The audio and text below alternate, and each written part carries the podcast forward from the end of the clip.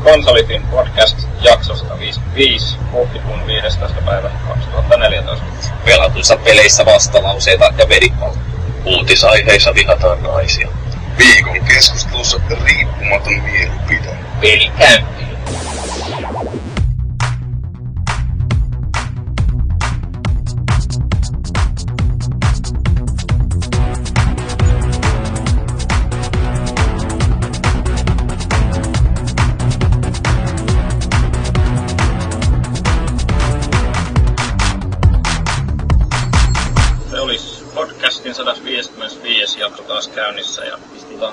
Iltaa muutama herrasmiehen kanssa. Meillä on mestari itse eli Jyri tullut takas viikon tauon jälkeen linjalle.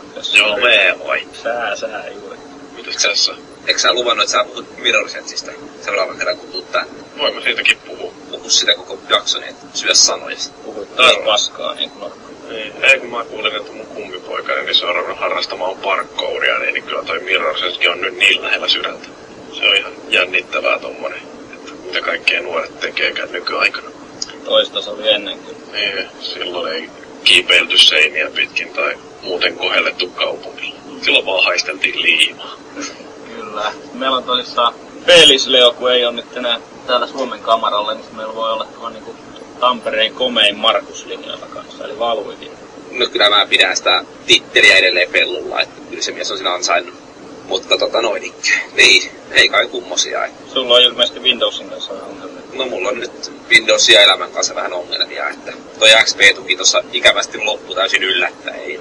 Piti sitten kasiin päivittää, tota, eihän tässä ole niinku yhtään mitään järkeä, eikä niinku logiikkaa tämän toiminnassa, että jos, jos joku tietää jonkun hyvän opetuskirjan tai videon tänne käytöksen toiminnalle, niin saa linkata. Mutta nykyisellään niin olen hyvin lähellä, että mä poistan kasia ja siirryn takaisin seiskaan tai ehkä jopa siihen XP takaisin. Vai käyttää Linuxia vaan. Siinä pitää ladata se start buttoni vaan, niin se toimii sitten. Joo, ei siitä pääse eroon siitä ihme laatikkokaupasta ollenkaan. Niin, siis niin lähinnä vaan se, että vaikka Skypea, että ilmeisesti sitä ei saa ollenkaan tänne niin oikeiden ihmisten puolelle, vaan nytkin täytyy taas niin kuin, Ei kyllä saa. Se pitää vaan kun se lataa, niin pitää painaa jotain erikoisnappulaa, että desktop-versio. jaa, se pitää olla valmiiksi asennettuna jo, että Joo, no kato se, ei menee uusiksi. Kaikki Niin. menee uusiksi. varmaan poistaa sieltä alusta. Joo. Meillä on täällä IT-lähitukena niin Hausmarkilta pitkästä aikaa Mika, eli Joo. mitäs sinulle muuta kuin krapula? No, mitäs mulla yleensä muuta krapulaa? Ei tässä kummempia. Oon jonkun verran tullut pelautua taas ja, ja tota, tämmösiä näin perus sunnuntaita tässä odotellaan kesän tuloa. Ihan jees. Mulla yksi kaveri pyysi kysymään tuossa noin, että tota, kun Sami Järvi on tuolla Remedillä, niin Sam Lake, niin minkä takia sä et ole Michael Accident sitten? Eikö mulla on suomenkielisesti sitä switchattu sillä, että se on Mikko Merihätä. Ah, okei. Okay. Ja tota, käytännössä me voitais tosta lähteä miettimään jotain tota, jenkkiversiota sitten. Mut se aina meni johonkin niinku Titanic Mike tai joku vastaava ja sen jälkeen noin. noin. Harkitaan vielä, otetaan yleensä tota, ehdotuksia vastaan. Onko ollut oikeasti missään vaiheessa ajatus, että pitäisi vaihtaa helpompaan nimeen? Ei, se, se, ei se, ei se niinku oikeesti, aikuisten oikeesti ei ole ikinä ollut. Siinä on sekin, että Mikael, mä nuorena Jenkeissä asuin, niin se Mikael oli vaikea lausua, mutta sitten kun se vaihtui suoraan Michaeliksi, niin se oli niinku siinä, Michael Knight, aina meillä läpi, eikä, eikä tarttunut sellaista stressata, niin tuskinpa tarvitsee. Ja Haveri on kukaan muutenkaan osaa lausua. Sama pattu Kyllä, kyllä. No, mutta meillä on tosissaan podcastissa taas peruskaava, että lähdetään mobilla ja siirrytään uutisten kautta viikon aiheeseen, mikä on tällä kertaa indie-pelit ja sitten maailman pallotus tässä viime, viime vuosina noussut takaisin pinnalle enemmän ja enemmän. Mut jos siirrytään suoraan sinne mobin puolelle ja haluuko Valuikin nuorimpana aloitella tätä, että mitä on pelannut?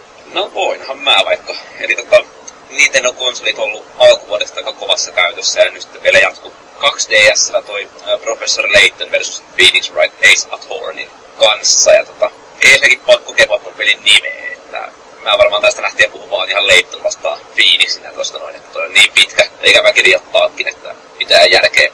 Mutta tota, niin, Laytoneita on pelannut sen Asron Legacyn aikanaan, tai siis viime vuonna kun se nyt julkaistiin, ja Phoenix Wrightia kaksi ja puoli ensimmäistä. Et sinällään niin vähän taustalla parissa. Ja nyt sitten kun tuli tämmöinen yhteisseikkailu, niin aika niin kuin kaksi tällaista tavallaan sellaista sarjaa, jotka on määrit, määrittää noin Nintendo käsikonsolit. Tai sellaiset niin kuin tavallaan ehkä niin kuin kirkkaimmat helmet siellä, niin samassa paketissa. Mut, mut siinä nyt vähän ehkä sitten kuitenkin niin huomaa sen, että kun niissä on, siinä on yhdistetty kaksi tällaista fanikuntaa, jotka eroavat kuitenkin varmaan aika paljon lopun toisistaan, niin vähän tehty kompromisseja. Muun muassa se, että nämä Leitton osuuden pulmat, ne on tosi paljon helpompia kuin oli tuossa vaikka enää Assadan Legacyssa. Ja ilmeisesti ne on ollut vieläkin vaikeampia sitten sarjan alkuaikoina. Ja taas sitten joku kontrasti siihen, mitä siellä oikeudessa, kun käydään vähän noita roviolla taistelemassa, niin se on niin tosi iso. Että siellä saa sitten olla niin oikeasti jo tarkkana ja välillä käyttää näitä vinkkikolikoitakin, että löytää ne ongelmat näiden todistuksista. Ja, ja tuossa aika kiinnostavaa mun mielestä niin se, että mulla meni ton kanssa vähän päälle parikymmentä tuntia, ja siitä siis niinku helposti semmoinen kolme neljännestä oli pelkästään dialogia ja välivideoita.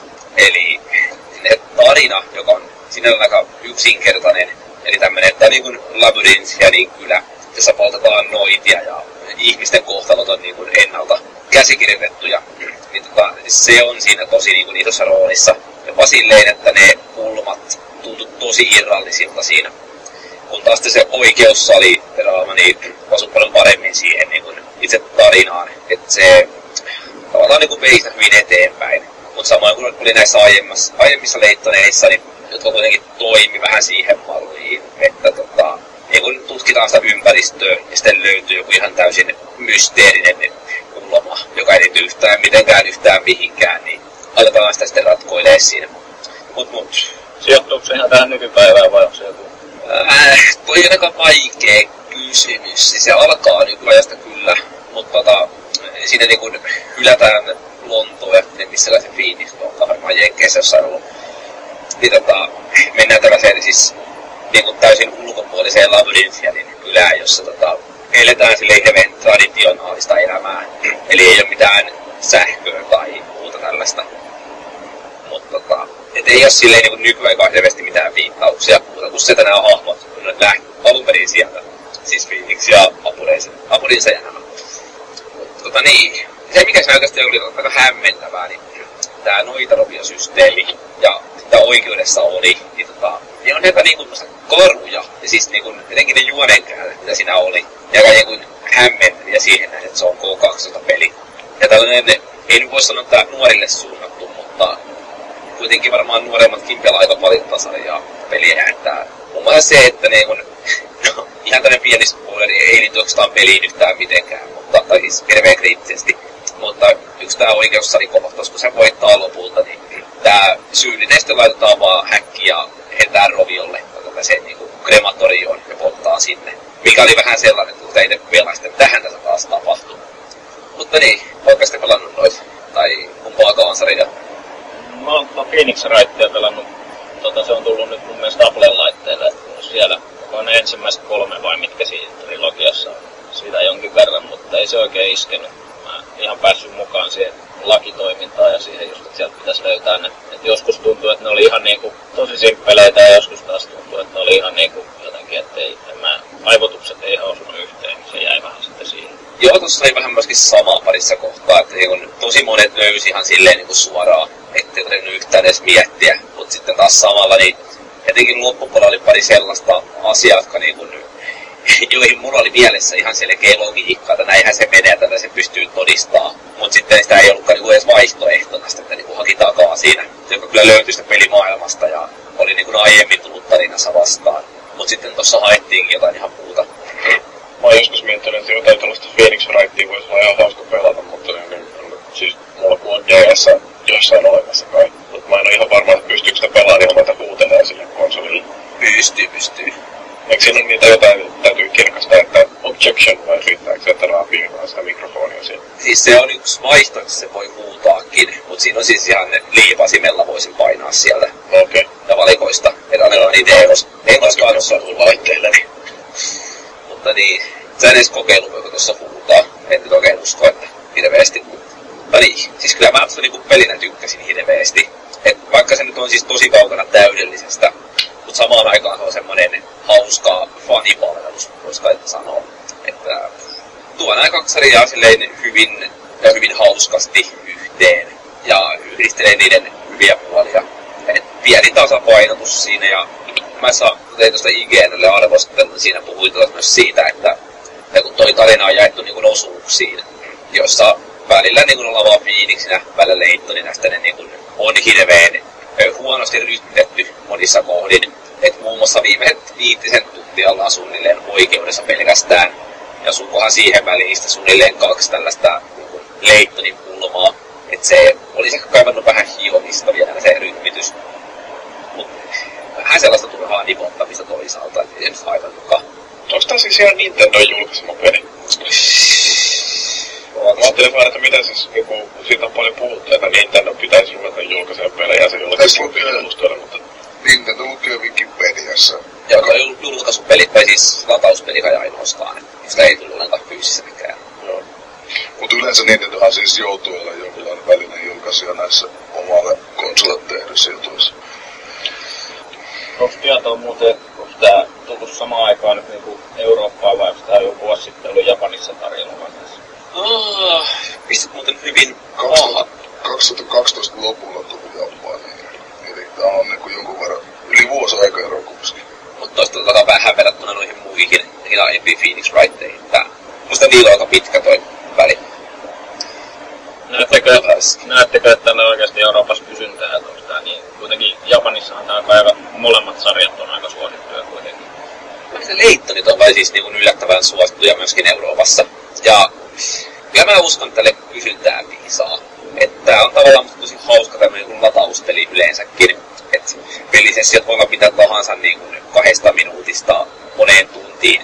Että koko ajan pystyy tallentamaan, mikä tekee niin hirveän mukavaa pelaamisestakin. Et, niin, siis mun mielestä noi molemmat on niin kuin sarjat sellaisia, että ne erottuu tosi vahvasti niin muista peleistä, mitä Euroopassa nyt yleensä suositaan että se niinku kokeileminen todellakaan ei haittaa mitään ja olisi ihan suositeltavaa. Että se niinku rohkeasti erilaista pelaamista. No ei siinä. Onko muuta lisättävää vielä? Kannattaa ostaa. Ei mulla kai muuta. Jyri on pelannut aina käsitsen mukaan Hotline Mamia. Että... Joo, jossain oli vaan tällainen, niin kuin, että ää, miten muuttaisit pelin nimeä sillä että poistaa sitä yhden kirjaimen ja saa sitten ää, jotenkin ihan täydellisen erilaisen pelin nimen ja tämä Hotline Miami, niin, niin siitä kun ottaa sen yhden niin, niin tuleekin Hotline Mami, musta oli niin hauska, että mä pistin sinne meidän käsikirjoituksenkin. Mut joo, siis mä oon tosiaan pelaillut tuolla, kun se tuli ton PlayStation Plusan mukaan nyt, että tulee Vitalle ja, ja tota, niin, um, sitähän on jonkin verran kai joskus kohkattu. En mä tiedä oikein edes niinku mistä syystä. Uh, onko se sitten vaan se jotenkin semmoinen silmitön väkivalta, mikä siinä pelissä on. Ja mulla oli sellainen kuva, että ihmiset on ihan jopa tykännyt tuosta pelistä, että se on kovastikin pidetty. Ja mä nyt olen sitä pelaillut sellaisen varmaan jonkun ehkä pari tuntia ja vähän on sillä hämilläni, että mä en ole ihan varma, että tykkääkö mä siitä vai pelaanko mä sitä vain jostain sairaalaisesta mielenkiinnosta johtuen. Että sehän on sillä äh, aika, sanoisiko, erikoinen peli, että se estetiikka siinä on jotenkin sellaista 80-luvun Miamia ja, ja tota, kaikki tehtävät alkaa sillä että tämä päähenkilö, joka nimeä tai mitään muutakaan toimenkuvaa ei varsinaisesti ole se kummemmin selitetty, niin se on kotona se ja sille soitetaan ja sitten sieltä puhelimesta tulee jotain kummallisen kryptistä selostusta, että nyt pitäisi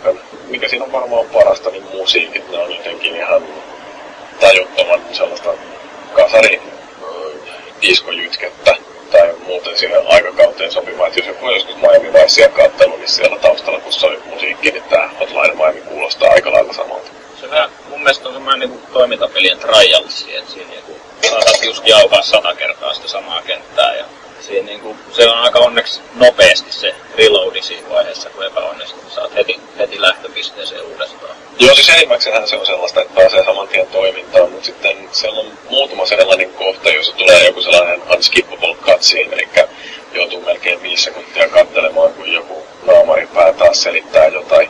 Mutta niin, ei siinä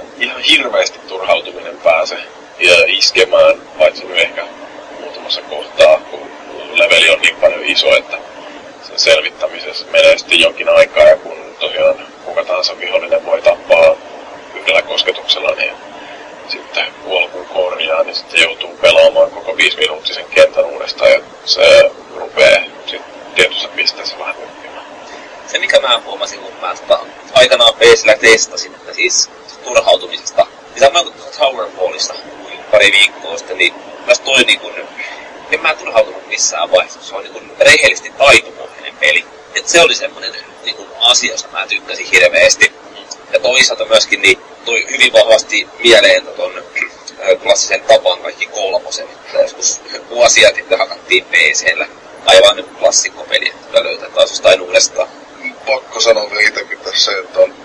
tchau, tchau, ó.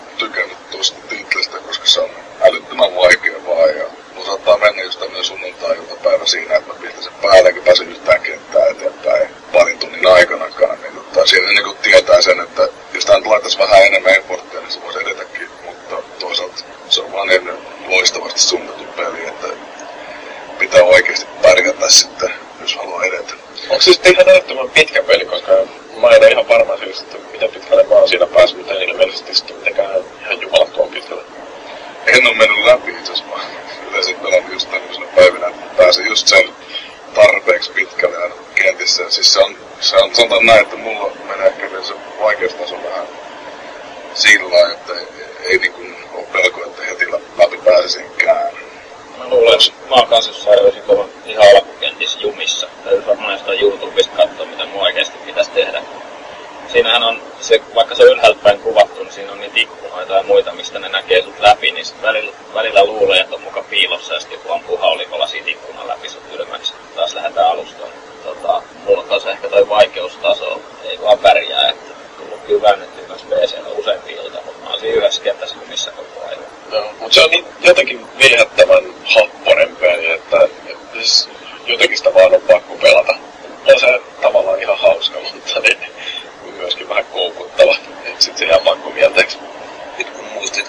pelistä, niin tota, tuossa tuli nyt kivasti päivittää itsensä sekä saada Maijevi sisäänsä. Joo, mä sanoisin, että nyt jotenkin tulee varmaan Vitalla pelattu, paljon enemmän kuin aikaisemmin, että Vitalle muutama tämmöinen helmi toi ja sitten yksi pelankikin aika paljon samassa, samassa rotaatiossa sitten. Jos muuta sulla on pelilautasella ollut sitten. Resogania edelleenkin? Itse asiassa joo, erittäin paljonkin Resogania siinä nyt jonkun verran ollut tota, jatkotevausta vähän kesken, niin sitten mä oon iloisesti tota, ollut yllättynyt siinä yhden tietyn tulevan, tulevan systeemin kanssa, mistä nyt sen enempää en mainitse, mutta sanotaan näin, että siis ehkä enemmän aikaa laittanut näihin uusiin juttuihin kuin sitten siihen alkuperäiseen peliin. Puhutaan niin kymmenen tunsien putkista, en ihan, ihan suoraan putkeen, mutta siis joo, liikaa, liikaa aikaa mennyt. Sitten harrastan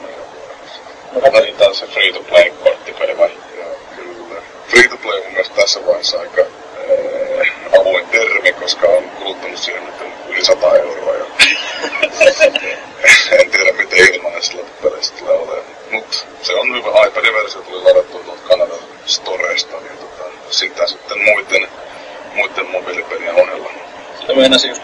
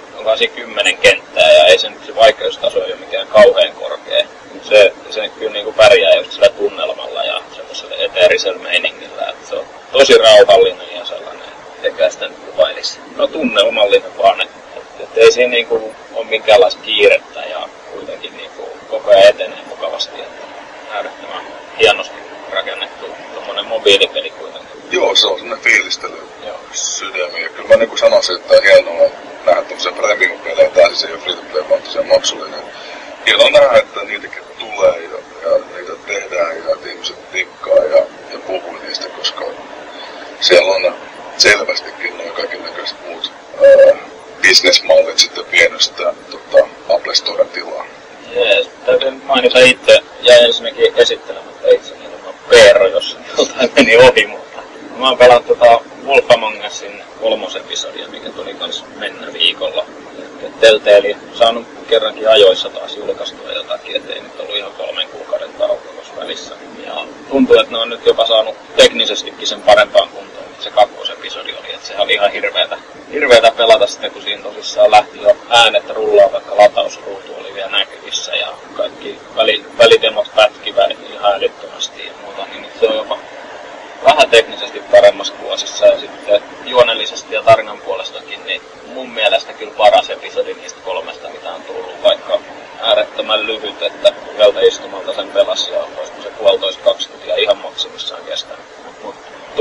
kesäisiin, siihen taas sellaisia kinkkisiä valintoja.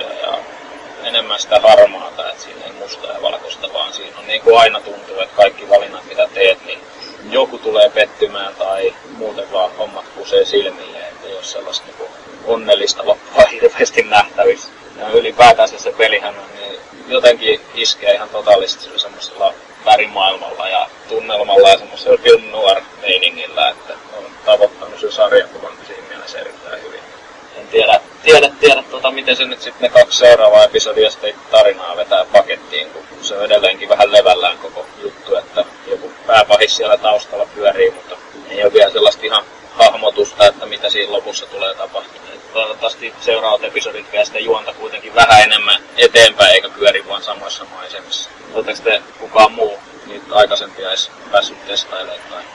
Mä itse ostin tota Season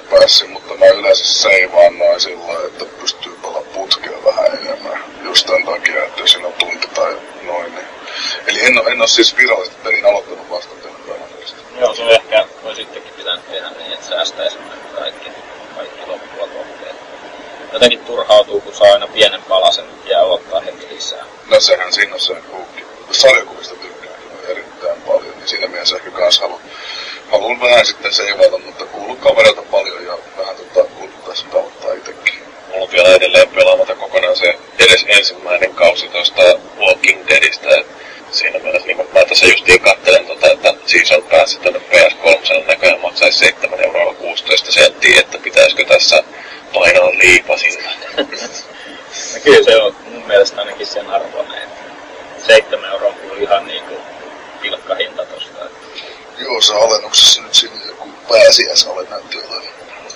Mä sitä Walking Deadin ekasta kaudesta, niin ekan episodin pelasin läpi se joulun pyhinä. Sitten vähän jäi jostain syystä. Ei sille ei napannut kuitenkaan kuvaansa. Maksoitko jopa siitä episodista vai saatko ilman? Ei, se kaveri lainasi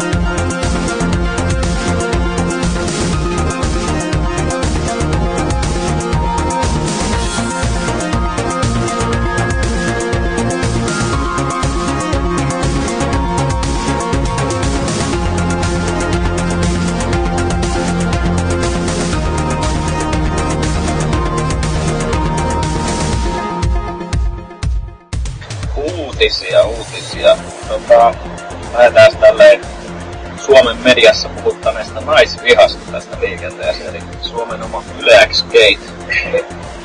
Sonja Ängeslevä oli käymässä Yle Xllä aikaisemmin viikolla ja siellä sitten Yle Xn toimituksesta joku viittasi, että nainen, joka tietää peleistä paljon ja on todella kaunis, niin sehän herätti sitten pikkasen närää, närää ja varsinkin Tiltin loistava artikkeli.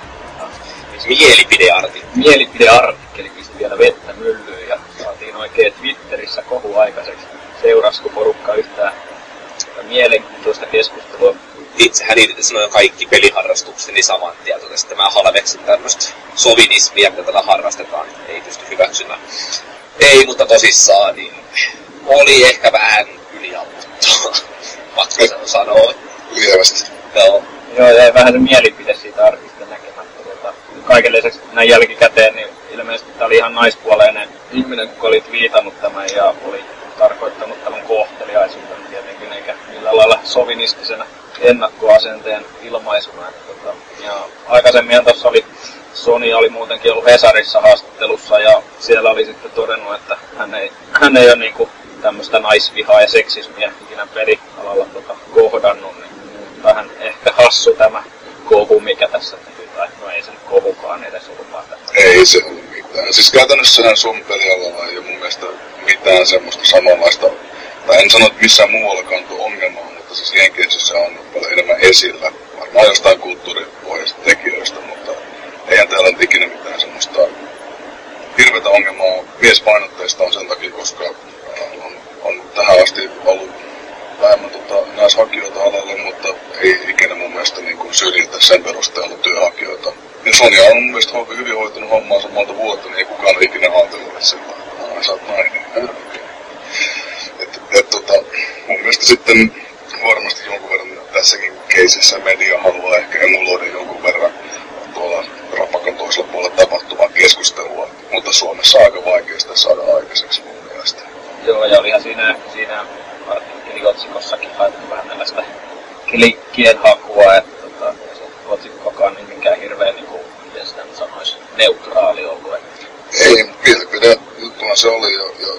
Ainahan klikkejä pitää hakea. Sehän on medialle tärkeä kumminkin, että saa vähän, vähän jotain keskustelua aikaiseksi, mutta, mutta siis totuus on se, että aika hyvin Suomessa toi niin kuin oikeasti tasa-arvohommat on, että ei tässä, ei tässä niin kuin, saa aika, aika niin kuin syvältä saa kaivamaan, että saa tämmöisiä hommia, niin kuin, mistä kirjoittaa sitten ihan kunnolla.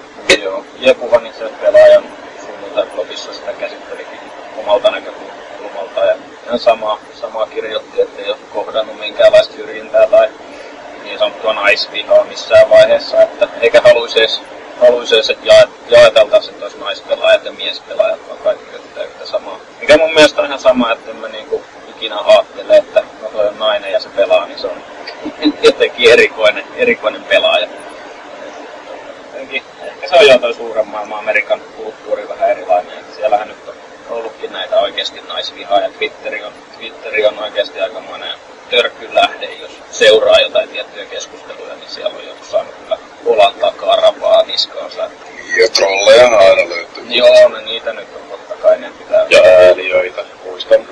Onhan meilläkin niin kastiin osallistuneet naisjäsenet niin välillä saaneet sellaista nimetöntä palautetta, että niin melkein tekisi mieli käydä leikkaamassa omat munat pois, vaan ettei muakin luultaisi mieheksi, mutta ne... Ja, mut joo, siis onneksi noin tällaisia yksittäisiä nomoja, tällaisia erikoistapauksia, jotka niin menee paljastamaan tällaisen oman heikkoutensa ja ääliömäisyytensä tuollaisella tavalla. Se on ihan hauska toi, kun sanoitkin Peter tuossa sanoa, että niin erottelu mies- ja naispelaajien välillä on niin turha. Että sitä puhunut, että se on niin kuin, ainakin itse kokee ihan samaksi kuin jossain Intissä oli. Että siinäkin niin kuin, tavallaan naista oli ihan huonosti kaistyylisesti, että sitten vasta niin tajus kotiutumispäivän, että ai niin joo. Että oli ihan tällainen niin kuin, oli ihan noin naisia, mutta ei sitä niin se edes tajua. Ja ihan sama se on niin peli, pelatessakin mielestä, että niin kuin, ei se tule mitenkään esille siinä. Joo, paljon myös tuota, nykyään siis kun, jos ajatellaan demojen perspektiivistä, niin totta kai ää, demografioissa sitten ensimmäisenä tulee esille tämä M2F-ratio, eli male to female puoli sitten, että paljonko naispelaajia tietylläkin kentällä ja peleillä ja näin. Että kyllä se, niin kun se jaottelu tulee sieltä, niin se on pakko ottaa huomioon. Mutta en mä niin usko, että kukaan oikeasti sitten taas, tai nykypäivänä siis eihän sitä oikeastaan mietitään. Sitten se vähän tekee yllättää, jos vaikka jossain monipelissä kuuluu, kuuluu äänen sitten, että siellä onkin nainen, niin totta kai se vähän sokeraa, mutta ne on, ne on entisiä juttuja oikeastaan nykyään. Ja mun mielestäni tämä on kuitenkin hyvä, että tälleen niin kuin pelkästään miesten kesken, että päästään pohtumaan sitä, että miten naisia kohdellaan, että koska meillä on kuitenkin aika hyvä tällaista ensikäden kokemusta kaikilla. On. No, mutta jos ei nyt ihan me keskustelu turhaksi löpinäksi, niin tota, sanotaan kuitenkin, että Sony oli mainostamassa ja sitä Level Up työrutiinit peliksi kirjaansa ja kiertänyt oikeastaan radiossa ja TVS viime viikon just puhumassa tästä teoksesta ja tämä nyt ehkä ajautui sitten tämä keskustelu vaan vähän väärille linjoille. Mutta, mutta puhutaan jostain toisesta naisesta, eli Amy Henningistä, kuka tota, siirtyy nyt tekemään Dead Space Studiolle niin uutta Star Wars-aiheista peliä, ja siitä ei taidettu viime kästissä puhua ollenkaan, niin otetaan nyt esille tässä, ja jatkaa tosissaan samalla tittelillä, mikä tuo Naughty Dogillakin oli, eli taiteellinen johtaja. Ja miltä tämä yhdistelmä kuulostaa?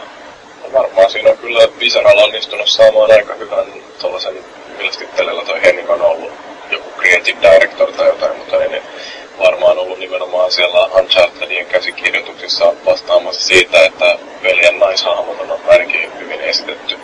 Ja kyllähän ne muutenkin nämä hahmot, joita siinä sarjassa on nähty, niin on aika huolellisesti luotuja, että sillä nimenomaan se osa käsikirjoituksesta on kaikissa niissä peleissä toiminut älyttömän hyvin minkäs verran olette Star Wars-faneja, että valuikin ainakin jossain vaiheessa mainostelin kotoreita ja noita vai muistanko väärin? Joo, kyllä mä siis aina tulee Star Wars-peli, joku muu free to play, niin on kyllä silleen vähän tahti pystyssä ottamassa, että et, et varmaan ensi vuoteen menee ennen kuin sitten päästään Battlefront kolmosta vääntää. Ehkä siellä sitten Carl Harnille ja muille tulee vielä jatkoa. sitä odotellessa ja toivoessa. Minkälaista peliä odotatte tai toivoisitte? Onko jonkinnäköinen samantyyppinen kuin Uncharted vai kenties jotain roolipeliä vai ja sitten sanois, niin minä luin mahdollisimman vähän sellaista Uncharted-maista, että et, et, siis silleen niin kuin hyvin vähän odottaa, koska mulla on toiminut Star Wars-pelit, kun puhutaan roolipeleistä, Knights of the Old Republicit, sitten tällaiset niin kuin, mätkintään painottuneet, niin kuin tää Jedi Knightit. Käsi. Battlefront 2 oli suutterina erinomainen ja sitten nämä Gamecubelle tuli Rogue Squadronit, niin ne oli erittäin hyviä niin kuin, lentelypelejä. Et siis niin kuin, mulle kyllä oikeastaan ihan kaikki. Et jos nyt jotain toivon, että ei tuu, niin silloin aikanaan Back in the Days tuli tää episodi ykkösen tiimalta. Mikä se nyt oli tää rakettirenki? Podracer. Joo, juurikin tää, että jos nyt sitä ei tulisi. Kaikki muu, niin kyllä mä ostan kuitenkin. Angry Birds Star Wars 3. Joo, mä jotenkin osaisin kuvitella Henningin sinne vetämään sitä. Musta jotenkin jännä silleen, että Star Wars, niin siinähän ei se universumi on niin mitenkään perusteellisesti luotu, että kellekään tulee mieleen jotain sellaisia eeppisiä ähm, juttuja, mitä haluaisi nähdä nimenomaan jossain tuollaisessa tähtien pelissä, että kaikilla tulee mieleen jotkut äh, X-Wingeillä lentelemiset tai, tai lasermiekka tappelut, niin tuskin kukaan ajattelee, että joo, ja sitten ehdottomasti haluan olla näkemässä sitä, kuinka kuolon tähti räjähtää. Se taitaa olla semmoinen ainoa epinen tapahtuma, mitä tähtien sota universumiin sijoittuu, ja sekin kahteen kertaan. Niin, no tuosta nyt voisi jatkaa sitten pari tuntia tätä rataa, että miten kaikkea eeppistä sieltä universumista löytyy. Mä luulen, että Kotori on hyvin saanut siihen luotu ihan omaan systeeminsä ja Extended Universe oikeasti varmaan nyt Seiskan kanssa sitten kuopataan lopullisesti, mutta kyllä siis onhan se nyt älyttömän kiehtovaa. Ja vaikka niin tällä pinnallisesti uudet generaatiot ehkä sitten ykkösen ja kolmosen kanssa silti pääsee mukaan, niin aina ne keksii siihen uutta. Ja mä nyt tästä kyllästä pelistä pelkään sen, että se on varmaan vaan semmonen blockbuster 13-13 tavallaan rebirthi tai jotain, mutta Battlefront 3 saada jossain vaiheessa, niin mä oon ihan hiljaa. Niin, 13, 13, kuka sitä muuten teki? Oliko se justiin Visceral siinä taustalla tai joku muu? Joo. Eikö se ole ihan Lukasi? Artsi. Lukas Altsiona. No niin, niin, se ei ollut siis ihan ollenkaan. Joo, se taisi olla ennen sitä. Lisäksi huomattiin se saman tien. Niin. Okei. Okay. Mutta tossa Siinähän kai oli ihan lupaava pohja jo sillä lailla valmiina, mutta niin, niin, sit jotain vaan ei, tai jokin ei toiminut. Sen käytännössä se vähän, mitä sitä nyt nähtiin, niin olisi käytännössä ollut Star Wars Goes to Uncharted. Et sinällään niin kuin, hyvin vähän on pettynyt tai ei tullut. Ja näin se tapahtuu, kun monesti se, että peliä itse roikaan, niin jossain vaiheessa huomataan, että ehkä se infrastruktuuri ei nyt olekaan ihan niin vahva tai jotain, niin sitten pitää vaan osata kuopata näitä pelejä. Että vähän sitten harmittaa faneja totta kai, jos ollaan announcettuja asioita, mutta näin se vaan tapahtuu joskus. tällä viikolla julkaistiin myös sit tieto, että Todd Stashwick, eli tämmöinen näyttelijä, joka on ollut Unchartedissa mukana, niin siirtyy myös sinne Henningin tiimiin tekemään sitä käsikirjoitusta, että se on sinänsä mielenkiintoinen, että toinen kaveri Unchartedin puolelta jo samassa projektissa sitten mukana. En kyllä itse suoraan sanoa tätä Todia nyt tunnista, että kuka, kuka se on, tai en ole kuullut, että ilmeisesti jonkin verran tehnyt myös TV, TV-hommia. Tietysti on tietysti luottohenkilöt otetaan helposti messiin, että jos halutaan ottaa työntekoa jossain muualla, niin hyvä lähteä kaverin kanssa. Kenties on toimivaa saavutaikaa. Toivottavasti, toivottavasti ja kuullaan jo, no en usko, että ei kolmosella ehkä ihan vielä, mutta saa nähdä milloin kertovat sitten tarkemmin, mikä tämä projekti on. No, nekin jotain uutta, ne on melkein pakko paljastaa Star Warsista siellä E3, että se on vuosi sitten, niin oli se E3, kun näytettiin tää ihan lyhyt Battlefront 3 pätkä, niin tota, se nyt oli ilmeisesti aika hätäiseen tehty, että saatiin jotain näytettävää, mutta nyt on vuosi mennyt, niin varmasti jotain kiinnostavaa. Yes. Tä- Tällä viikolla on muutenkin julkaistu näitä kaiken näköisiä uusia pelejä, niin uusi Borderlands on tulossa. En huo- kuollaksenikaan muista, että mikä se lisänimi sille oli. Kiinnostaako ketään oikeasti enää Borderlands niin vanhalla generaatiolla. Se on tulossa kuitenkin vaan PlayStation 3 ja Xbox 360. Mä en koskaan sitä kakkosta pelannut lävitte. ihmeessä ottanut kakkosta. On se kyllä siis, eikö se ollut Pleikkari Plusalla? Tota, sitten se on ladattavissa. Mun mielestä se oli joo. Kyllä se tuli kans joo. Se ei tullut aloitettua jostain syystä. Kakkonen oli loistava peli. Pelasin huomattavasti enemmän kuin ykköstä, mutta ei sitä läpi voi päästä, kun se on semmoista tietynlaista Diablo-puhdistamista kummaskin. Mut siis, eikö sitä oikeesti tuu Next Genin konsoleita? No ei ainakaan tällä hetkellä vielä julkaistu, että ollaan Niin. niin. porttaa se sitten myöhemmin, mutta PC, PlayStation 3 ja Xbox 360 nyt varmistettiin vaan, että Sitten on Henkko pakko sanoa, että kyllä taitaa jäädä väliin, jos ei, ei niillä, koska se nyt on, sattuu olemaan huomattavasti enemmän käytössä tää Leikka nelonen tuo aikaisempi. joo. Mä en itse koe sitä niitä vielä niin kuin huonoksi asiaksi, että, että se haittaisi. Ihan vaan sillä, että nyt tää niin kuin sukupolven vaihtuminen, niin on tää vanha ollut enemmän mukana. Että kaikki South Parkit ja Final Fantasy tullut väännettyä tuolla kolmosella ihan niin kuin hyvillä mielin. Ei se ole niin haitannut. Tai vaikka nyt ei olekaan sitä oikeata Next Genia tehnyt. Aika vähän se loppuva haittaa.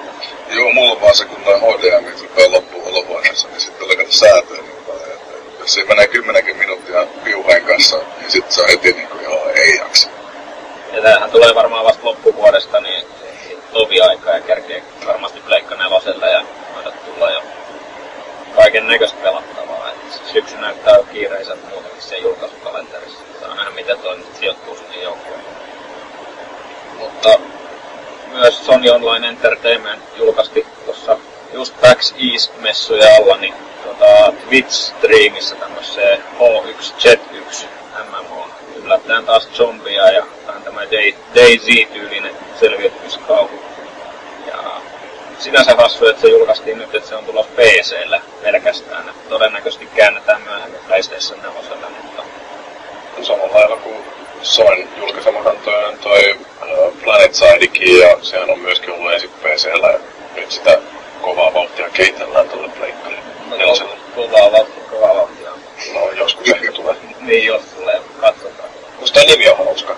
H1Z1, että sehän niinku viittaa tuohon liittymi-influenssaan, kun oli se H1N1. Joo, tässä ilmeisesti just on takana, että siellä on joku epi, epidemia iskenyt maailmalle ja tota, pikkuhiljaa laaja, laajemmin ja laajemmin iskenyt ihmiskuntaa ja sitten siellä on näin selviytymiä, selviytyjiä taistelemassa siellä ja sitten kuulemma panostaa niin vahvasti yhteistyöhön pelaajien välillä ja tarkoitus, että rakennetaan suojia ja tota, erilaisia tota, hahmo, hahmon niinku, apuja saadaan ja aseita ja kilpiä ja muita, että yritetään vaan selviytyä siellä. Innovatiivinen idea, mistä ne kaikkea tällaista En tiedä.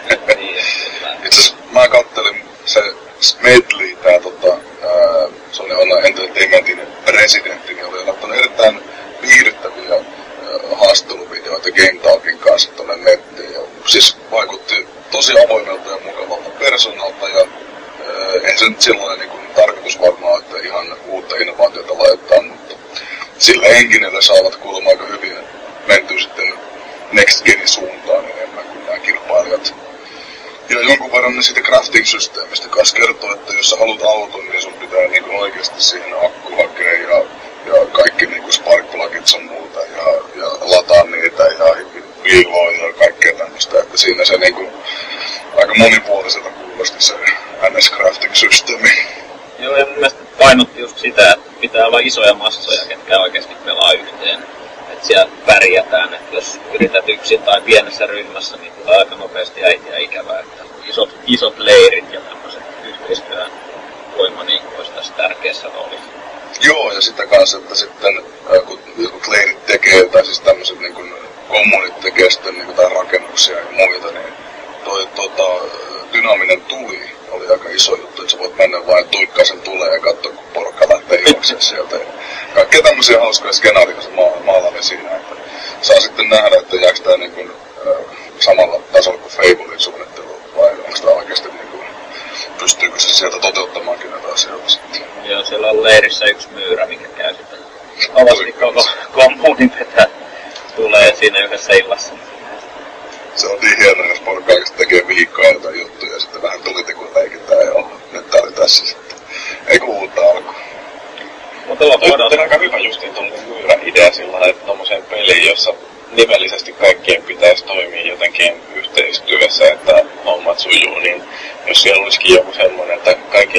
yhteistyössä, että hommat sujuu, niin jos siellä olisikin joku semmoinen, että kaikilla myöskin joku salainen tehtävä, jota ne yrittää sitten suorittaa ja joka saattaa olla pikkasen ristiriidassa tuon sellaisen yhteisön selviytymistaistelun kanssa, että jollain on tosiaan joku tällainen myyrän työ, että sen pitää vaan tappaa, että joku psykopaatti siellä kaikkien keskellä tai jotain muuta tuommoista.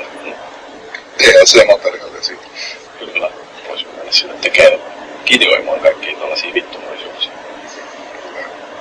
Odotellaan nyt, että PClle tosissaan alkuun, niin että milloin se nää kotikonsoleilla myös, että se varmaan kiinnostaa tätä porukkaa enemmän. Tai, no, Markus osti uuden PC justiinsa, että sä siirryt sinne. Mä rakastan ne AAA PC-pelit.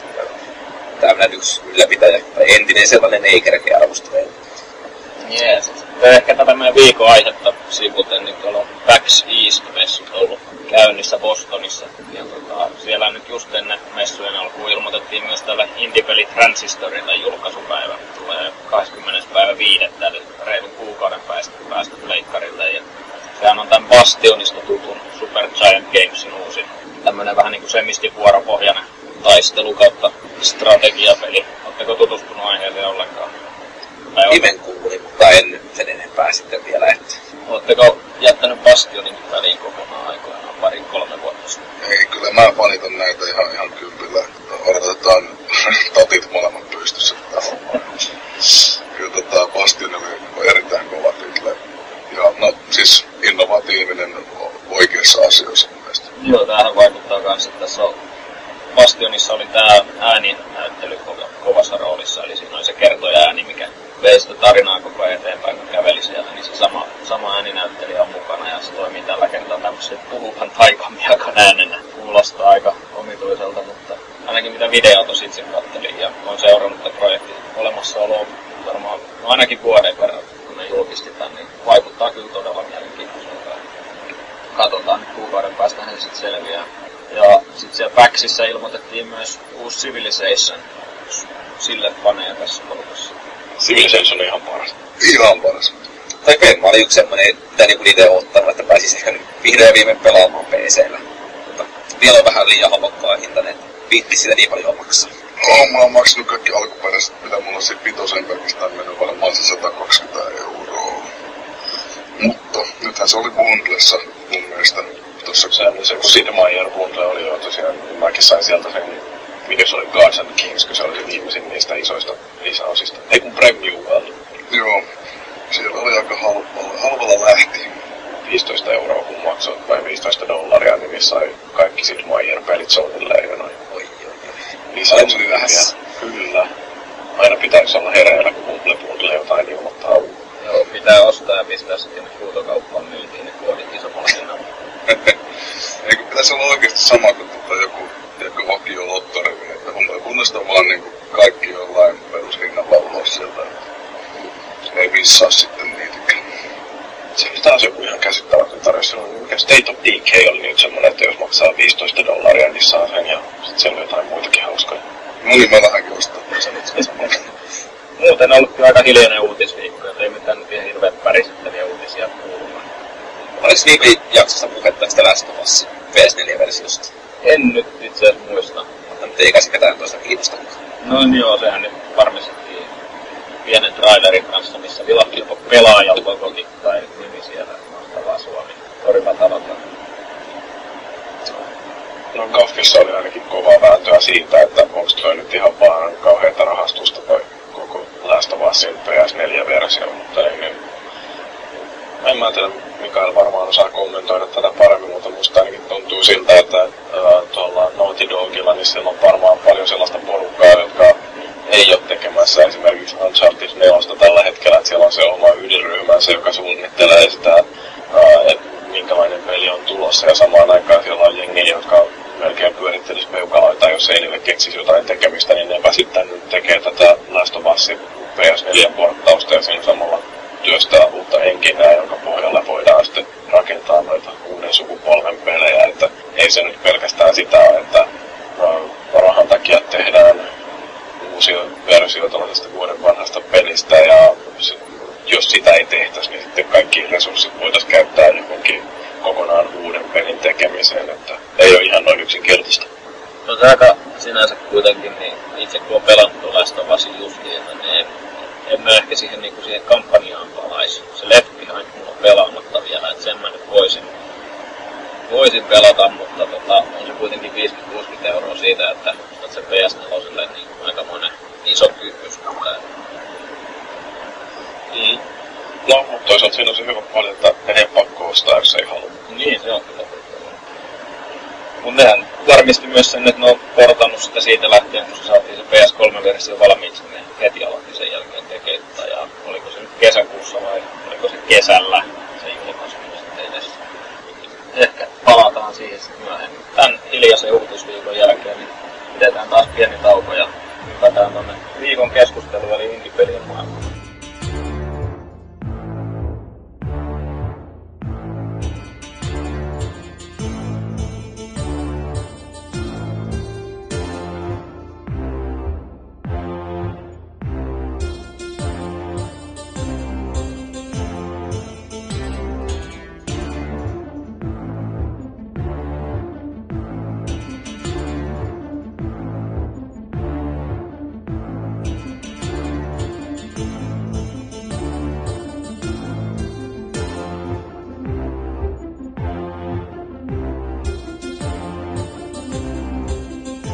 Kohti viikon keskustelua.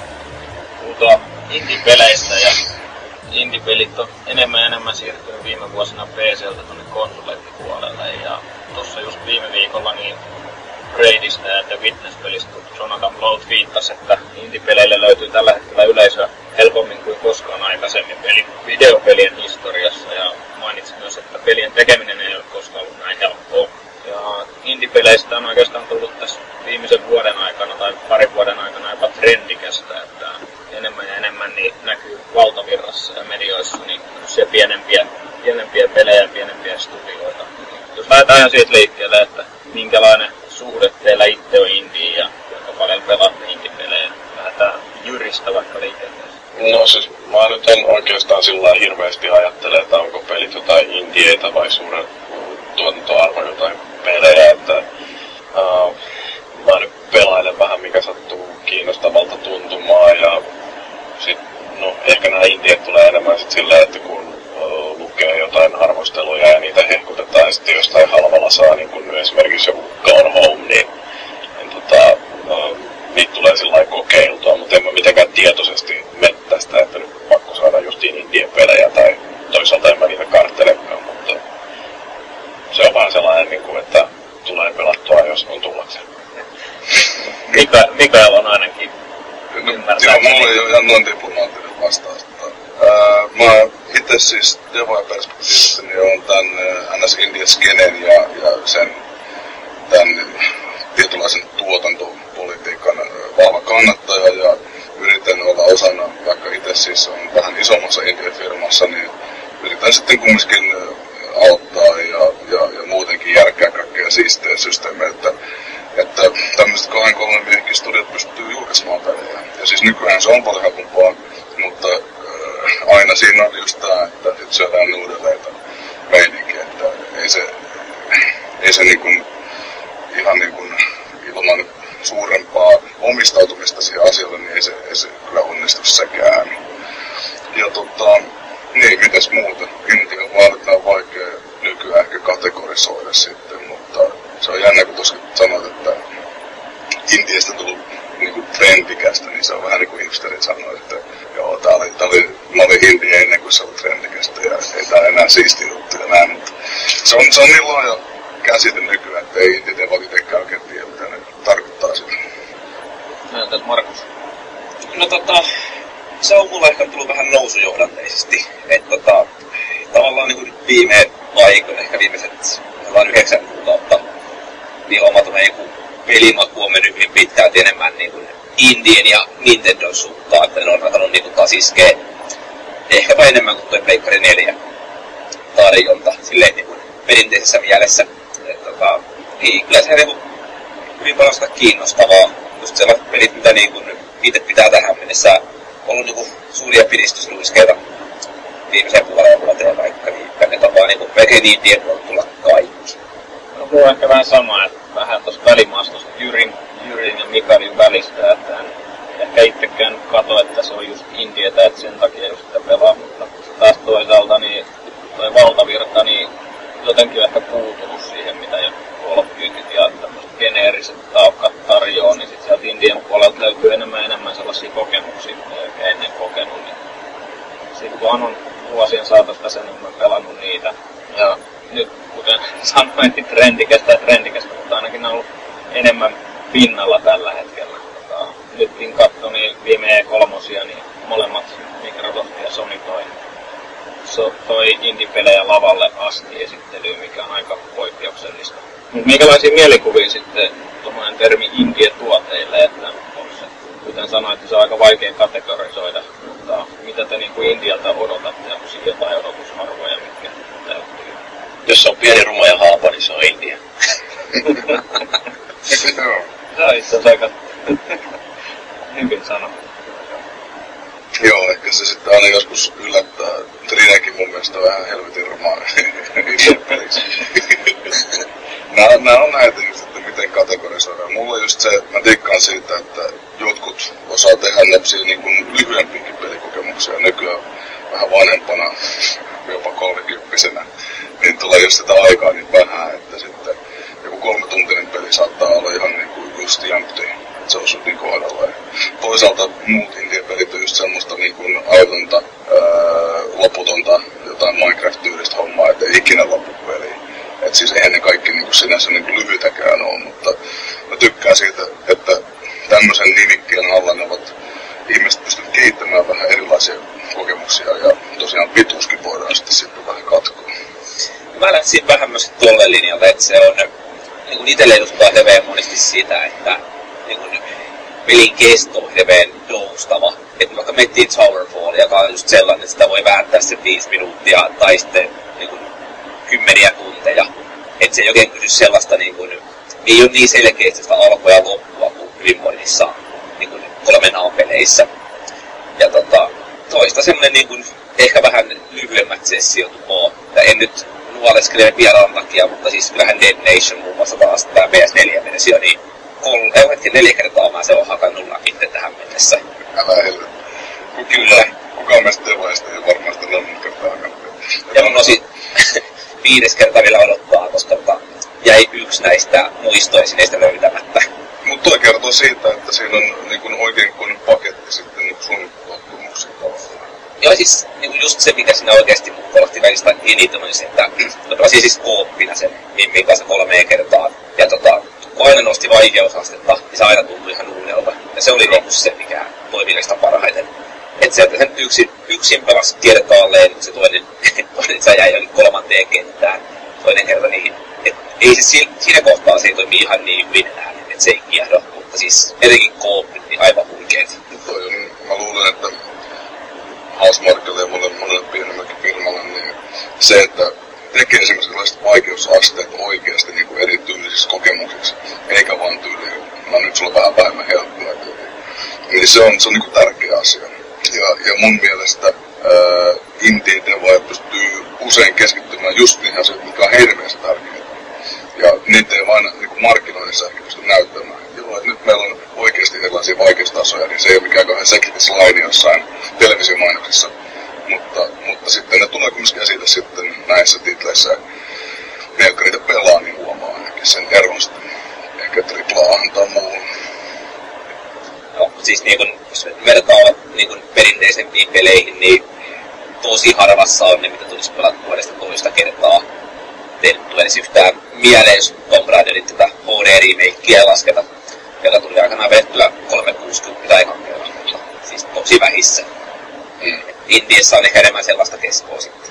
Mun mielestä Indieissä ehkä on se, että kun nämä Indien kehittäjät, niin niillä saattaa joskus olla ihan sellainen niin kuin päivätyökin, että voi jonkinlaisena rakkausprojektina tehdä noita hommia, niin silloin ei välttämättä tarvitse ajatella niin hirveästi sitä, että miten mä teen tästä mahdollisimman hyvän, vaan voi tosiaan rakentaa sen koko paketin jonkin yhden sellaisen kantavan ajatuksen ää, ympärille, että miettii, että ää, haluan nyt kertoa tällaisen tarinan tai ää, saada tällaisen viestin tuonne maailmalle. Ja sitten tosiaan niin peli rakennetaan siihen sen yhden asian varaan ja sitten siitä voi tulla ihan hyväkin juttu tai sitten ei välttämättä niin hyvä juttu. Mun mielestä niin yksi tällainen, missä on ää, hieno sellainen kantava ajatus, niin tämmöinen tavallaan ylistetään sellaista ihmisten erilaisuutta, niin on tämä Thomas Was jossa on erinäköisiä palikoita, jotka seikkailee ja joilla siis ne on palikoita, joilla on persoonallisuus ja niiden tapa liikkua siellä maailmassa niin äh, kuvastaa sitä niiden persoonallisuutta. Niin mun mielestä se on niin kuin, äh, loistavasti onnistunut indie justiin sillä että se ei tee hirveän paljon, mutta se minkä se tekee, se tekee tosi hyvin ja siinä samalla onnistuu kertoa vielä paljon aika sympaattisen tarinan, niin tykkäsin siitä esimerkiksi aika paljonkin. Siinä täytyy antaa kyllä isot propsit sille kertoja äänelle, että sen pelin ehkä suurin juttu on se just se tarinan kerronta ja se semmoinen brittiaksentilla puhuva miekkonen, kuka sitä sitten vie eteenpäin. Ja miettii, että tossakin on tosiaan yksi devaaja plus sitten tää ääni, jonka se palkkas siihen. Ja sitten ne sai, tietysti Mike Peter on tää, tää devaaja. Ja tota, käytännössä teki niinku mainokset ja kaikki itse. Kaveri oli joutunut jonkun studioon jostain lainaa. Ja, se kertoo siitä, että millä sielulla niitä hommia tehdään sitten vähän eri tavalla. Yksi, minkä haluan vielä nostaa tuossa esille, niin se, että tuntuu vähän, että se mikä niinku Indiessä lyö läpitte, niin on ehkä niinku parin vuoden viiveellä sitten niin, herkästi tuodaan sitten vähän isompikin peleihin. Nyt joku Child of Light ja kattelu, että joka on julkaistava se 30. päivä tätä kuuta. Et se, että se on Ubisoftin tekemä, Ubisoft Montrealin, niin se näyttää siltä, menisi täysin Indiestä läpitte mielestä. Etenkin niin ulkoasullisesti. Että ei ton tyyppisiä hirveästi niin kuin muuten tulekaan. Niin, periaatteessahan se on sitten kaikkea muuta kuin independent-firmasta, mutta kyllä mä sanoisin, että jos, jos tota, musiikkityylinen on tämmöinen kuin indie rock tai joku vastaava alternative, niin kyllä tämä niin siihen indie-kategoriaan siinä mielessä ainakin sitten tippuu. Ja. ja by the way, oli ainoa peli, mitä mä kävin katsomassa Pleikka Nelosen julkaisueventisen aikoinaan, että ei niinku oikeastaan makaan moni mun peli kiinnostunut, kun toi oli, toi oli niin makeen näköinen. Ja toihan nyt, jos noista sanoit, että ominaisuuksia tulee sitten jälkikäteen noihin isompiin AAA-julkaisuihin, niin Journeyssähän oli ensimmäisiä mun mielestä tämmösiä, no Dark Souls Soulsis kanssa, että on niinku verkkopeli periaatteessa yksin pelissä päällä, että siellä saattaa yhtäkkiä hypähtää joku tota, ihan tuntematon sinne sun pelin mukaan.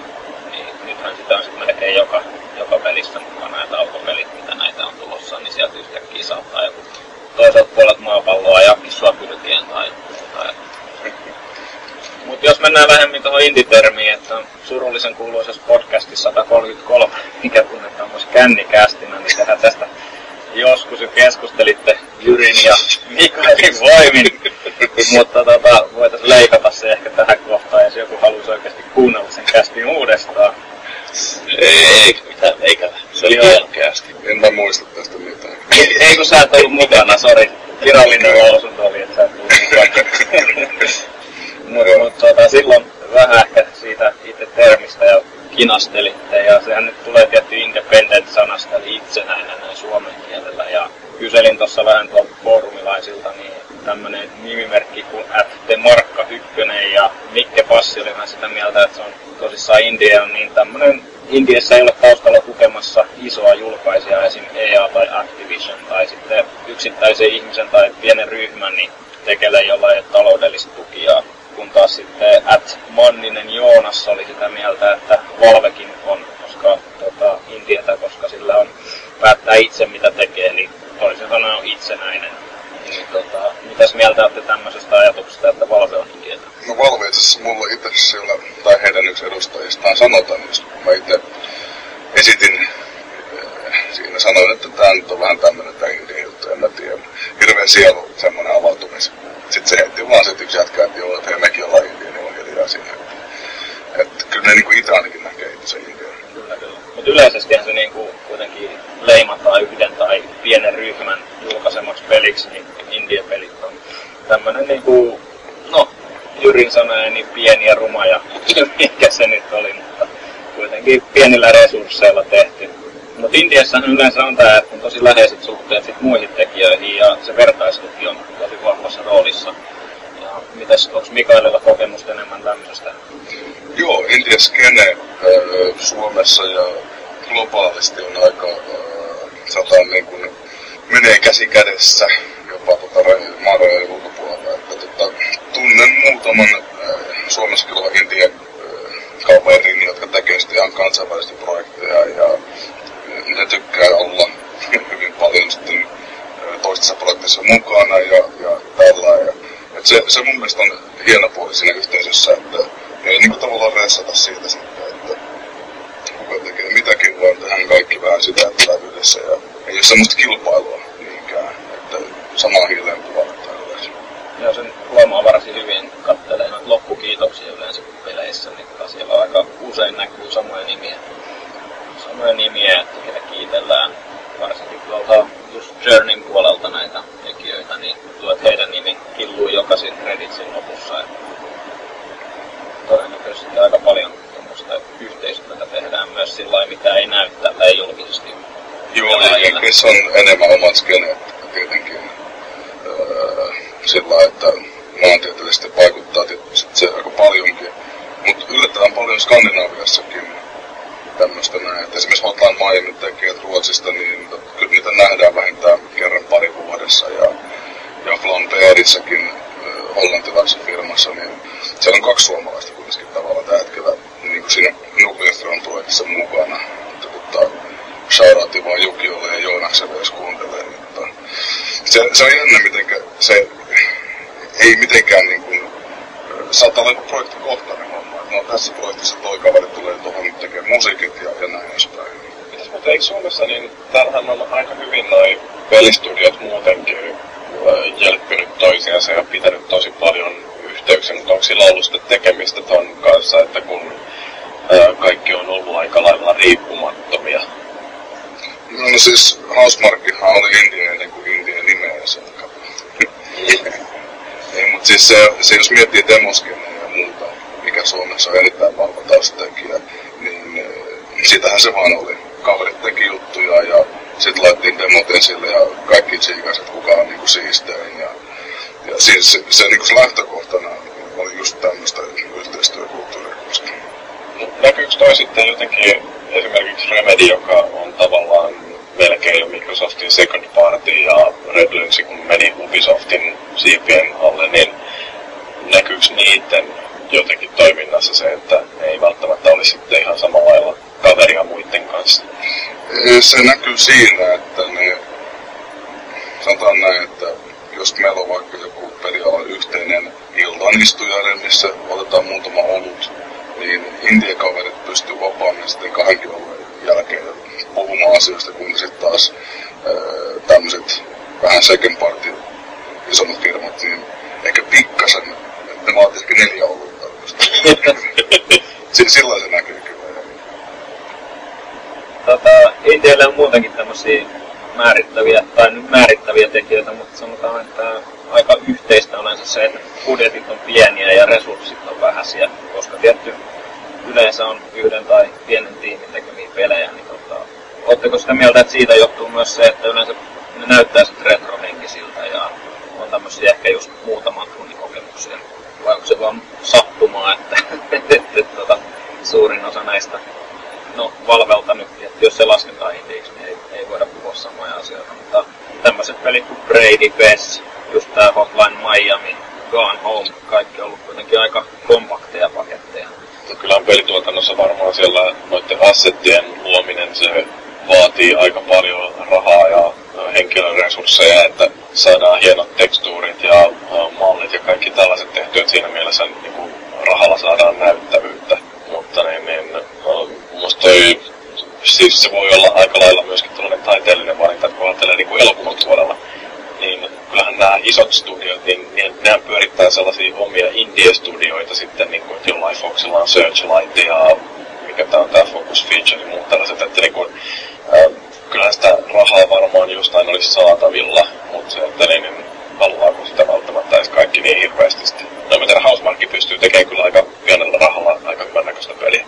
Joo, mutta onhan se selvästi, niin kuin, jos katsoo meidänkin budjetteja verrattuna sitten taas johonkin, niin vaikka nyt suomalainen swapperi oli hieno tota, taideteos, niin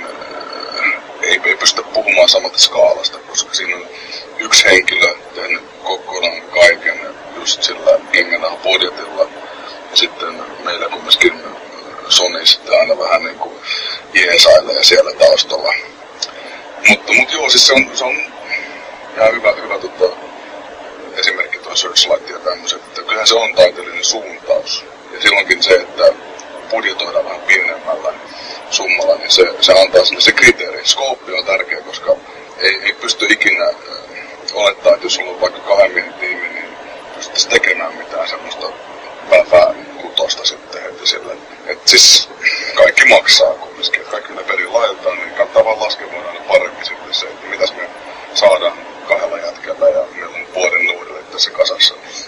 Se, se oikeasti niin kuin, pitää hyvin laskea, mutta paljon enemmän katsella hommia siitä perspektiivistä. Luuletteko, että tilanne muuttuu nyt, kun Unreal Engine ja Crytek niin tuli nyt huomattavasti halvemmaksi, eli niissä taisi olla jopa kuukausihinnat jotain 20 dollaria per käyttäjä, että saa koko moottorin käyttöön. Toi on älyttömän siisti juttu ja varmasti tulee muuttamaan jonkun verran sitä systeemiä, mutta siis onhan äh, jonkun verran enkineitä ollut halvalla äh, ja on assetti storeja olemassa.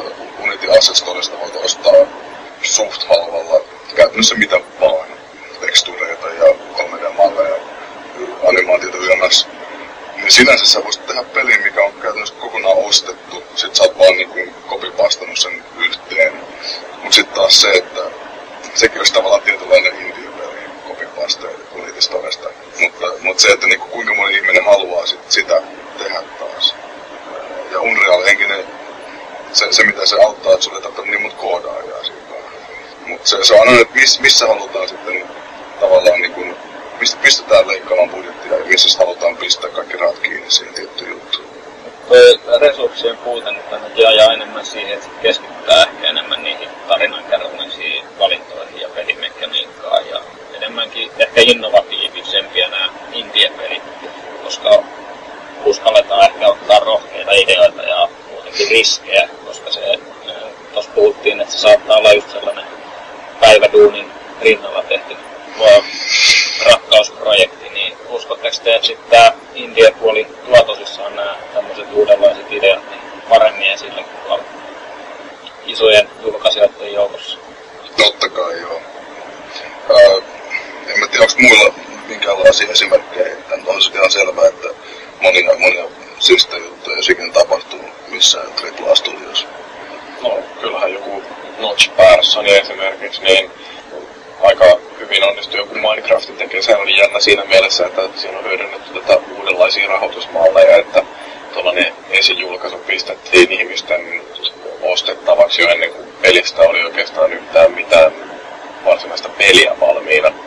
Ja sitä sitten vaan täydennettiin koko ajan, että kyllähän niin kuin alfa-versiota Minecraftista myytiin kai jo muutama miljoona kappaletta ja sillä rahalla sitten Notch pystyy tekemään sen pelin sitten sellaiseksi niin valmiiksi ikään kuin, vaikka sitä jatkuvasti täydennetään. Mutta sitten Jonathan Blow, niin sehän otti kai velkaakin ihan pirusti, että oliko se jotain 150 tonnia, mitä se pisti rahaa tuohon pelin tekemiseen. Ja että sehän oli sillä niin kuin selkeästi iso riski, jonka yksi jamppa otti itse tehdäkseen sellaisen pelin, josta itse tykkäsi ja onneksi sitten onnistui kai saamaan sitä ainakin omassa takaisin. Joo, kyllä. Vähän, vähänkö enemmänkin kuin omat takaisin. Joo, näin mäkin muistelin, että se on ollut ihan aikamoinen menestys kuitenkin. Ja ilmeisesti ei ihan hirveästi tämä uusi The Witness, mitä se tekee, niin ymmärtääkseni ei ihan siinäkin ole aikamoiset rahat kiinni sitä, että se pitäisi myydä enemmän kuin se Braid, että se tulee, tulee tekemään sillä oikeasti rahasta takaisin. Että ehkä se Jonathan Blow on enemmänkin tämmöinen riskinottaja ja ei, ei niinkään välitä siitä, että karsisi niitä taiteellisia näkemyksiä ja muita sen takia vaan, että on rahat kiinni. Tästä mä luulen, että se on nykyaikana suhteellisen hallittu riski jopa. Ihan siis vaan jo sen takia, että et, et, India on tullut niin, niin paljon enemmän esille nyt pari viime vuoden aikana kuin koskaan aiemmin. Et jopa niin kuin, vähemmän pelialassa varmaan niin tunnistaa nimeltä ja saattaa olla kiinnostuneita.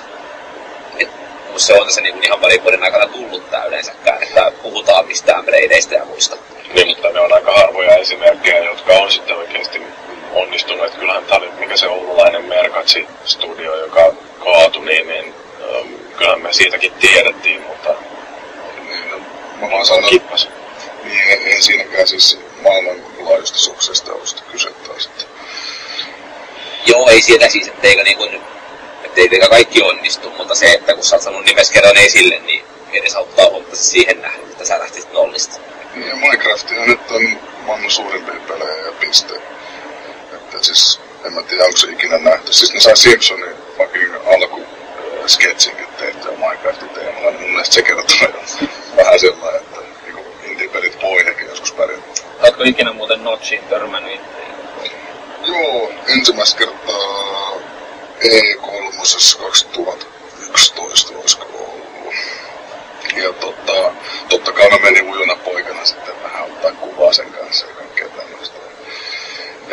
En oo, en oo jutellut sen enempää sitten ja joskus tietenkin muiden, muiden hengiläisten kanssa sitten hengailu vähän enemmän, mutta se on jännä, niilläkin on vähän se oma, oma piirinsä siellä ja näin, että ei, ei niin kauhean paljon tu- tota, yhteyksiä ole. Joo, tuolla Notchilla ja Minecraftilla, millä nyt tuntuu, että kun rahaa tulee ovista ikkunoista, niin niillä nyt on tällä hetkellä varaa tehdä vähän itsenäisesti päätöksiä. Että nyt ilmoitti tämän Facebook-kaupankin jälkeen, että Minecraftin VR-versio perutaan kokonaan. Ja en tiedä nyt missä vaiheessa kehitys oli ja vai oliko edes kehityksessä. Mutta Veikkaan, että oli ja voi olla ollut, että ulkoistettunakin ollut tai jotain, mutta Notchihan käy sieltä nyt nostamassa, että mitä se viime vuodenkin tota osinkoja joku reilu, reilu sata miltsiä kävi hakemassa. Et se on jännä, jos puhutaan esimerkiksi tässä on tämmöinen kriteeri, että, että on niinku eh, rahoittaja, itsenäinen rahoittajista, niin mä luulen, että, että tota, siinäkin vähän, missä vaiheessa se on enää indie, sitten taas jos tosta niinku lähtökohdasta katsotaan. niin, niin vaikuttaako se menestys oikeasti siihen vai, vai, vai onko se sitten vaan se, että sun pitäisi olla joku muu, muu taustalla se kuin oma raha? Niin, no siis periaatteessahan joku arabi sheikki voisi pistää ihan helvetin hieno indiakin just kun saman tien, että, että, että, missä se menee, niin mun mielestä se on ehkä niin pelaajan silmissä sitten. Ja siellä on paljon tämmöistä niin kuin just kannanottoa ja henkilön omaa näkemystä tuodaan siihen mukaan. Et mä luulen, että sekin, sekin vaikuttaa aika paljon, että tommosessa isommassa korporaatiossa, missä ei niin paljon sitten pysty sanomaan suoraan tai ottamaan kantaa, niin se, sekin ehkä kumminkin aika iso tekijä. Nohan aika lailla kuitenkin henkilöityy yleensä yhden miehen projekteiksi, vaikka siellä saattaisi olla useita, useita tyyppejä taustalla ja ehkä tunnetuin tässä nyt viime vuosina ehkä vääristä syystäkin välillä niin on Phil Fish. Tota, Pesin, Pesin tekijä ja siinähän kuitenkin niinku koodaamassa oli tää, no en osaa edes sanoa, mutta kanadalainen ranskalainen kai ilmeisesti Renaud Bedard. Niin, tota, mua vaan huvitti, tuossa mä huomasin Twitterissä yksi päivä, kun Fest tuli nyt PlayStation Store, oliko se pari viikkoa sitten vai mitä se on, niin tää Sonin pääpamppu yksi viittaili sen kanssa siinä, eikä se tosissaan ollut tietoinen, että tämä Renaud oli, Renaud oli oikeasti tekemässä sitä pesiä ja se oli ymmärtääkseni myös kuitenkin niin kuin siinä PlayStation-versiossakin aika vahvasti mukana. Et kaikki vaan olettaa aina. En tiedä kuinka moni tietää oikeasti, että tuolla Notchinkin takana on aikamoinen tiimi nykyään tekemässä. On ja esimerkiksi That Game Company periaatteessa niin kuin Genova Jennyhän sieltä sitten nostettiin äh, jalustalla ja tota, siihen tuotiin sitten lahjakkaita muita mukaan, mutta mitä mä oon ymmärtänyt, niin Genovakin on aika persoonallinen henkilö, niin sitten Journeyn jälkeen sitten taas lähti aika paljon pyöristä omiin projekteihinsa mukaan sitten taas, että, että se, on, se on jännä, jännä miten ne saattaa, joskus toimii, joskus ei. Mä tosissaan tuon kässäriin linkkasin tuommoisen New Yorkerin ar- artikkelin, mikä tuossa nousi viime viikolla pinnalle, että tämmöisestä periaatteessa niin kuin muutamia eri kehittäjiä haastateltu, kuinka tota, tämmöinen yhden yön menestys nyt sitten indie-kehittäjälle onkin vähän ollut vaikeampi paikka, että se ei olekaan ehkä niin mukavaa. Ja tässä nyt oli kuukausi pari takaperin tämä Flappy Bird kaveri, kuka tota, vähän taisi seota kokonaan siihen, siihen, että se yhtäkkiä lähtikin myymään ja ei halunnutkaan sitä julkisuutta ja sellaista painetta itselleen, mikä se sitten sai julkisuuden henkilönä.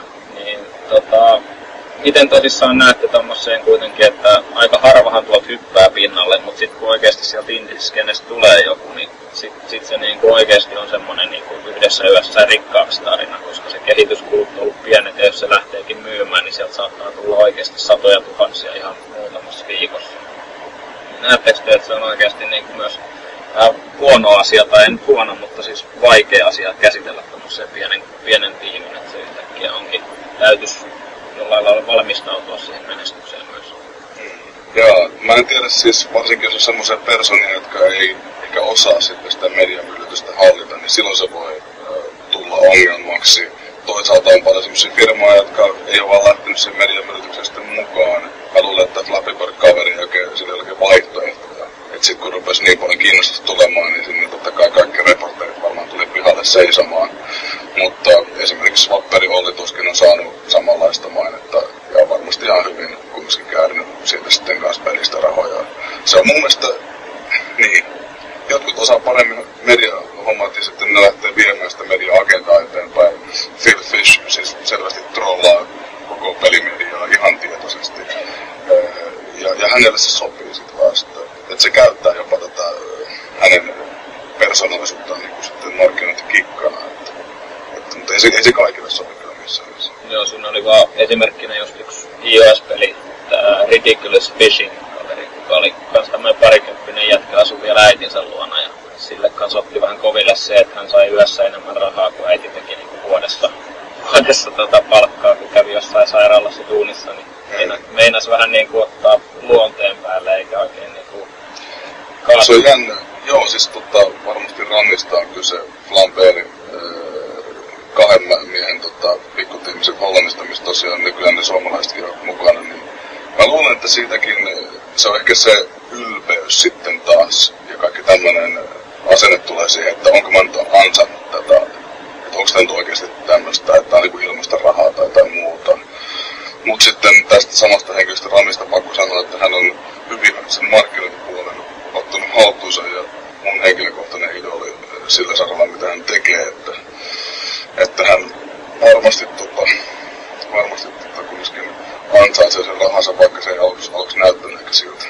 Mutta tuo mobiilipuolellahan nykyään on kans hirveästi tavaraa ja aika harva sieltä nousee pinnalle. Suomessa on nyt Fingersoftin Hill Climb Racing, mikä on itse asiassa podcastissa se kaveri vieraana, niin sillähän nyt oli viime vuosi aikamoinen, että tota, taisi olla, oliko Google kaupan myydyin, myydyin vai ilmaistuote vai miten se meni. Kuitenkin Fingersoft taas tehdä kymmeniä miljoonaa vai kymmenen, mitä ne teki voittoa viime Musta oli 9 miljoonaa liikevaihtoa suunnilleen ja se oli kai 3 miljoonaa voitto.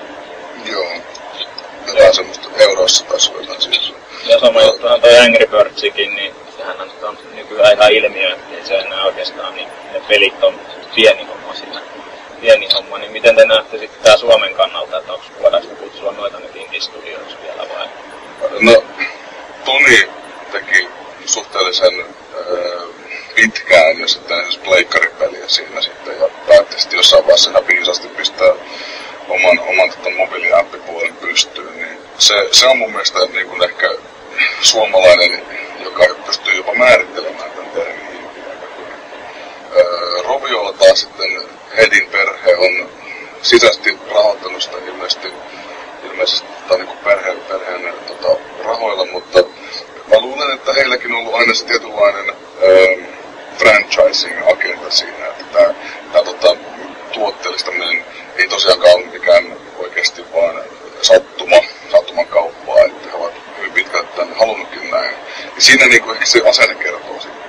Että Toni mun mielestä tekee vieläkin äh, tosi india-tyylisesti hommia, kun taas sitten Rovio äh, on lähtenyt enemmänkin ne haluaa kehittää tämmöistä äh, ehkä lähemmäs EA-tyylistä brändiä sitten.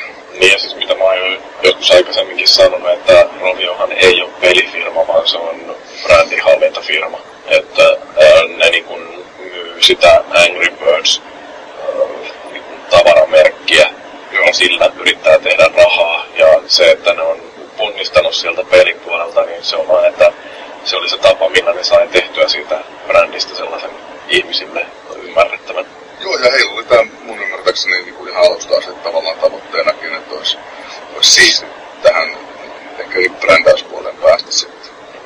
Yleensähän on kehitysprojekti varmaan se suurin, suurin ongelma on rahoituksen lisäksi myös tuo markkinointi, että saada näkyvyyttä niille omille tuotoksille sitten. Ja ehkä nykyään toi sosiaalinen media on helpottanut ja jollain lailla parantanut tilannetta, mutta kuten puhuttiin, niin toi Flappy Bird ja Pesin, Pesin tapaukset on tietty vähän sitten sen kolikon toisia puolia, että siellä myös voi tulla sitten ongelmiakin. Niin tota, no Suomessahan nyt yleensä niin mitä olet ollut itse markkinoinnin puolella hommissa, niin tota, varmaan teillä on kuitenkin tiimit vähän isompia ollut, missä olet itse ollut hommissa, niin saanut keskittyä pelkästään siihen markkinointiin vai? Joo.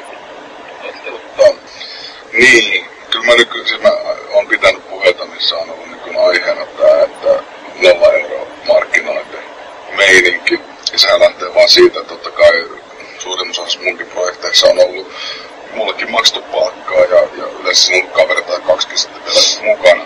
En siinä mielessä niin nollabudjettia kyllä ole ollut, mutta ähm, tykkään ja haluan aina kehittää sellaisia asioita, että ajatellaan vähän innovatiivisemmin kuin tota, että ostaa nyt näitä bannereita tuolta noin tota, blogeista sun muualta, että vähän niin kuin vaihtoehtoista markkinointipuolta kehittämässä.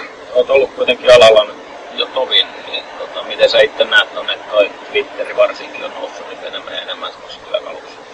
Joo, no siis työkalunahan se on ihan erinomainen ja toimii, mutta ei sen, kun se ei kumminkaan edusta sitä koko spektriä, mitä pitää ottaa huomioon.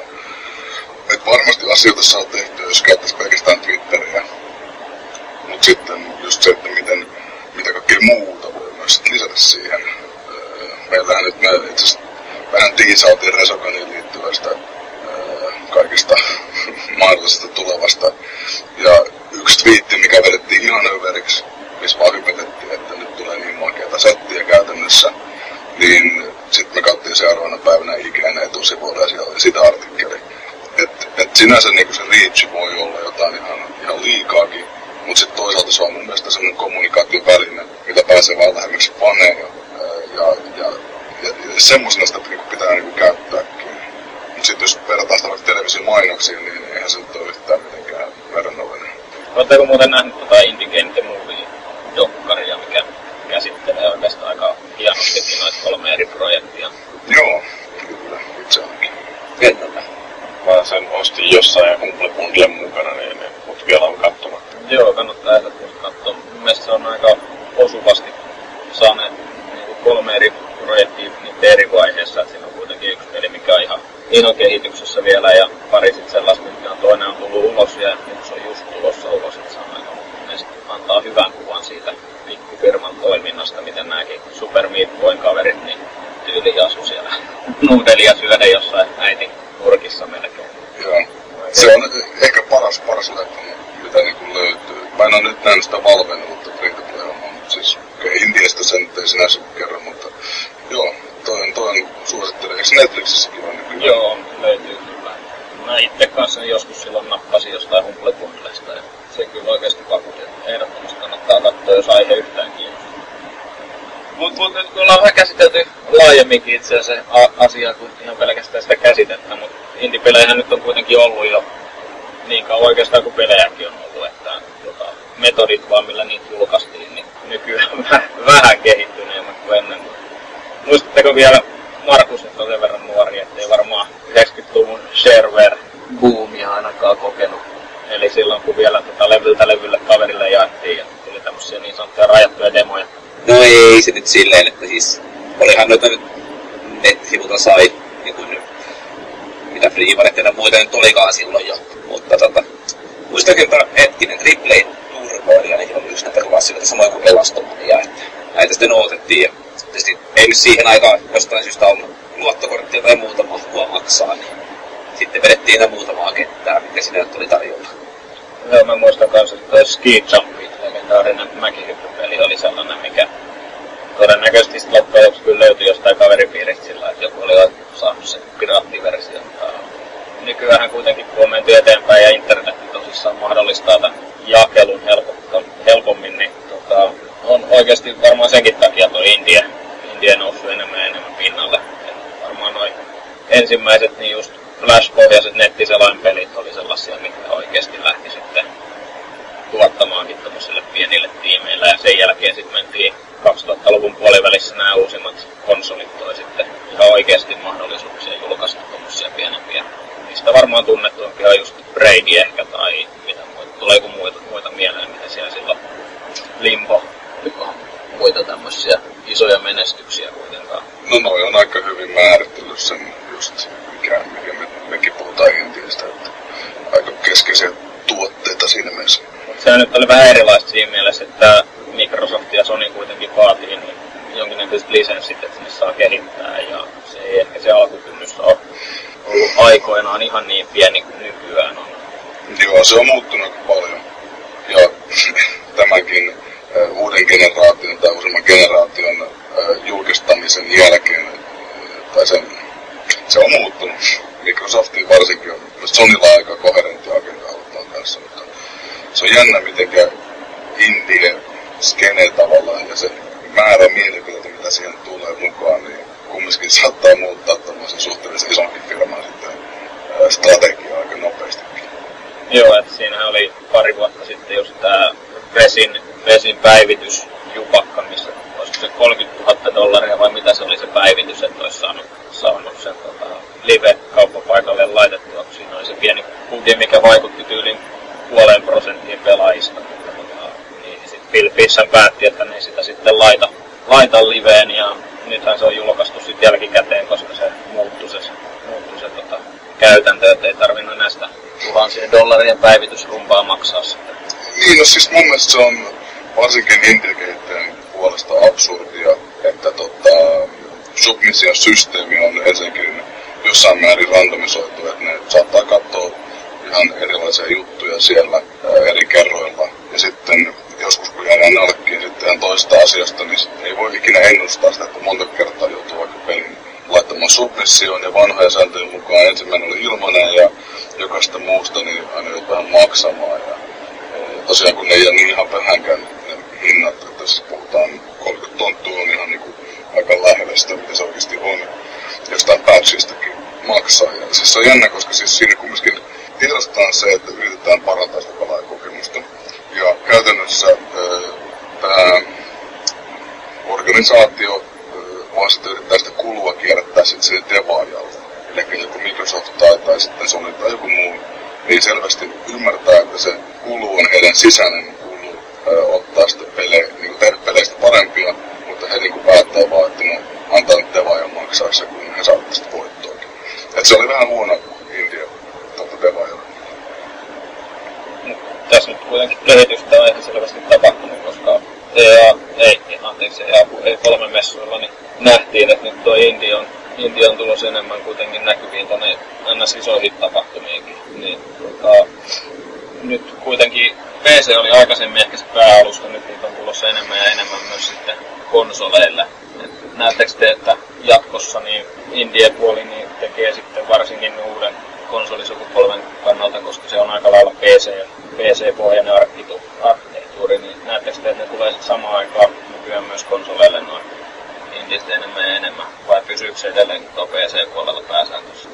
Sony on tehnyt paljon työtä sen kanssa, että niillä on tämä third party relations, ja siellä on uh, Shahid Kamal, joka uh, hirveänä tämmöisenä evankelistana kiertää joka paikka, että saa viimeisimmät indie sitten oman tallensa. Ja se on mun mielestä osasta niiden agendaa, imagoa, brändäystä. Mutta se voisi meinaa sitä, että samalla siinä India sitten ää, pystyy nauttimaan paremmasta infrastruktuurista ja halvemmista maksuista, niin se on aika win-win situation ja, ja mä veikkaisin, että kun toi on alkanut, niin Sonylle ainakin ehkä niin kuin jopa enemmän tulee. En tiedä, mitä Microsoftin se projektit sitten tuottaa tämmöistä, varmasti sieltäkin indie-hittejä nähdään, mutta joo, sanoisin, että keskimäärin varmasti paljon enemmän tulee konsolipuolelle indie. No, antaako Sony sitten jotain rahallistakin tukea näille indieille, koska niin kuin, kyllä se edelleen kuitenkin, jos kahta alustaa joutuu tukemaan, niin siinä tulee sellaista ylimääräistä testauspainetta ja muuta tolleen kehitystä, että jotenkin kuvittelisi, että jos niin kuin, ei nyt ihan hirveästi rahalla mässäile ja jos ei hirveitä tuotto-odotuksia ole, niin joku Congregate on esimerkiksi edelleenkin helpoin tapa julkaista peli. Aivan, aivan. Mutta tota, joo, kyllä, kyllä ne joskus maksaa. Se on ihan tilannekohtainen homma, että jos puhutaan time exclusivista ja silloin äh, saatan antaa sopia siihen vaikka joku PS Plus-tiili tai joku Steam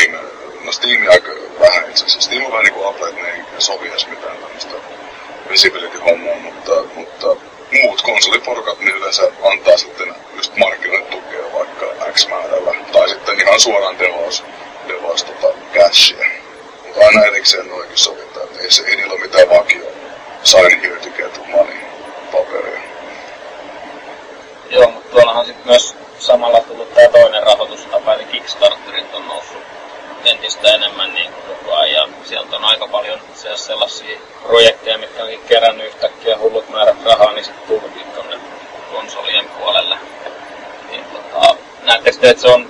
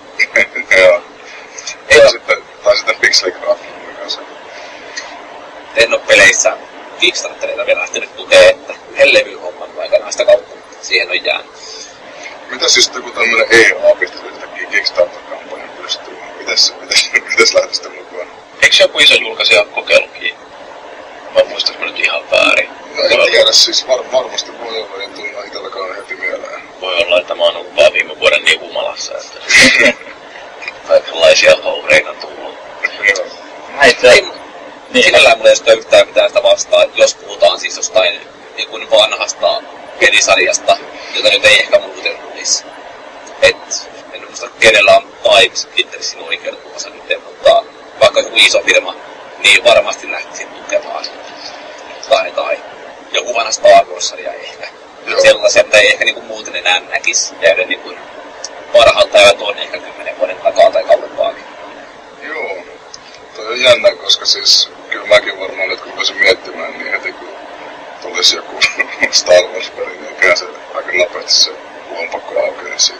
siis se, että India, India Devaille toi on ihan niinku gold mine. Ehkä, no siis enemmän hyvässä, mutta on siinä niinku huonoakin asioita tullut sitten sivussa myös.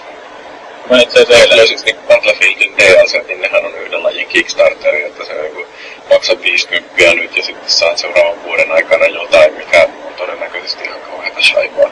Joo, tai season Passin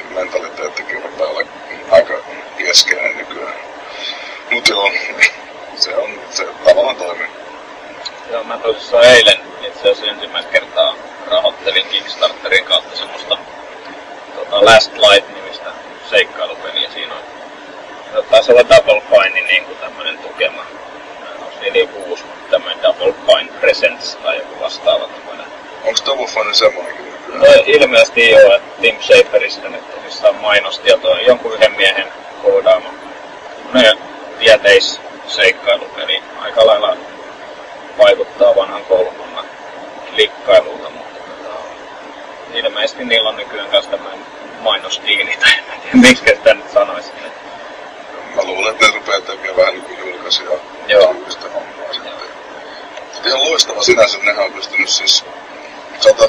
toteuttajille on kehittänyt äh, ehkä innovatiivisempia tämmöisiä niin kuin, äh, uusia pelikenrejä äh, omalla tuotannollaan. Ja sitten mun mielestä Double Fine on kehittänyt kyllä niin kuin, innovatiivisempia markkinointisuuntauksia. Nykyään niillä on Amnesia Fortnite ja kaikki tämmöiset näin, missä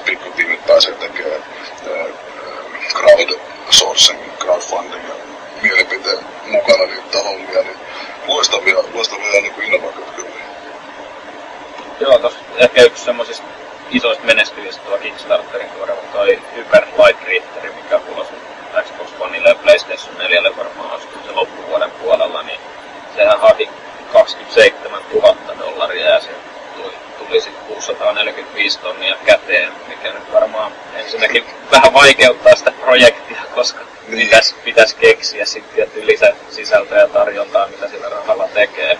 Joo, näin siis se saattaa joskus, mutta tämä oli se esimerkki, sanottiin, että pitää olla hyvää franchise taustalla, niin mun mielestä joku erittäin tyylikäs visuaalinen uusi player saattaa toimia, ja toi ehkä paras, paras keissi siihen, että, että eihän niillä ollut mun mielestä kauhean paljon mitään, en muista nyt Devite-historiaa, mutta aika tyhjästä toi tuli kyllä. Että... Joo, ei se, oli se jostain projektista tuttu se kaveri, mutta en nyt yhtään, että missä se oli aikaisemmin ollut tekemisissä.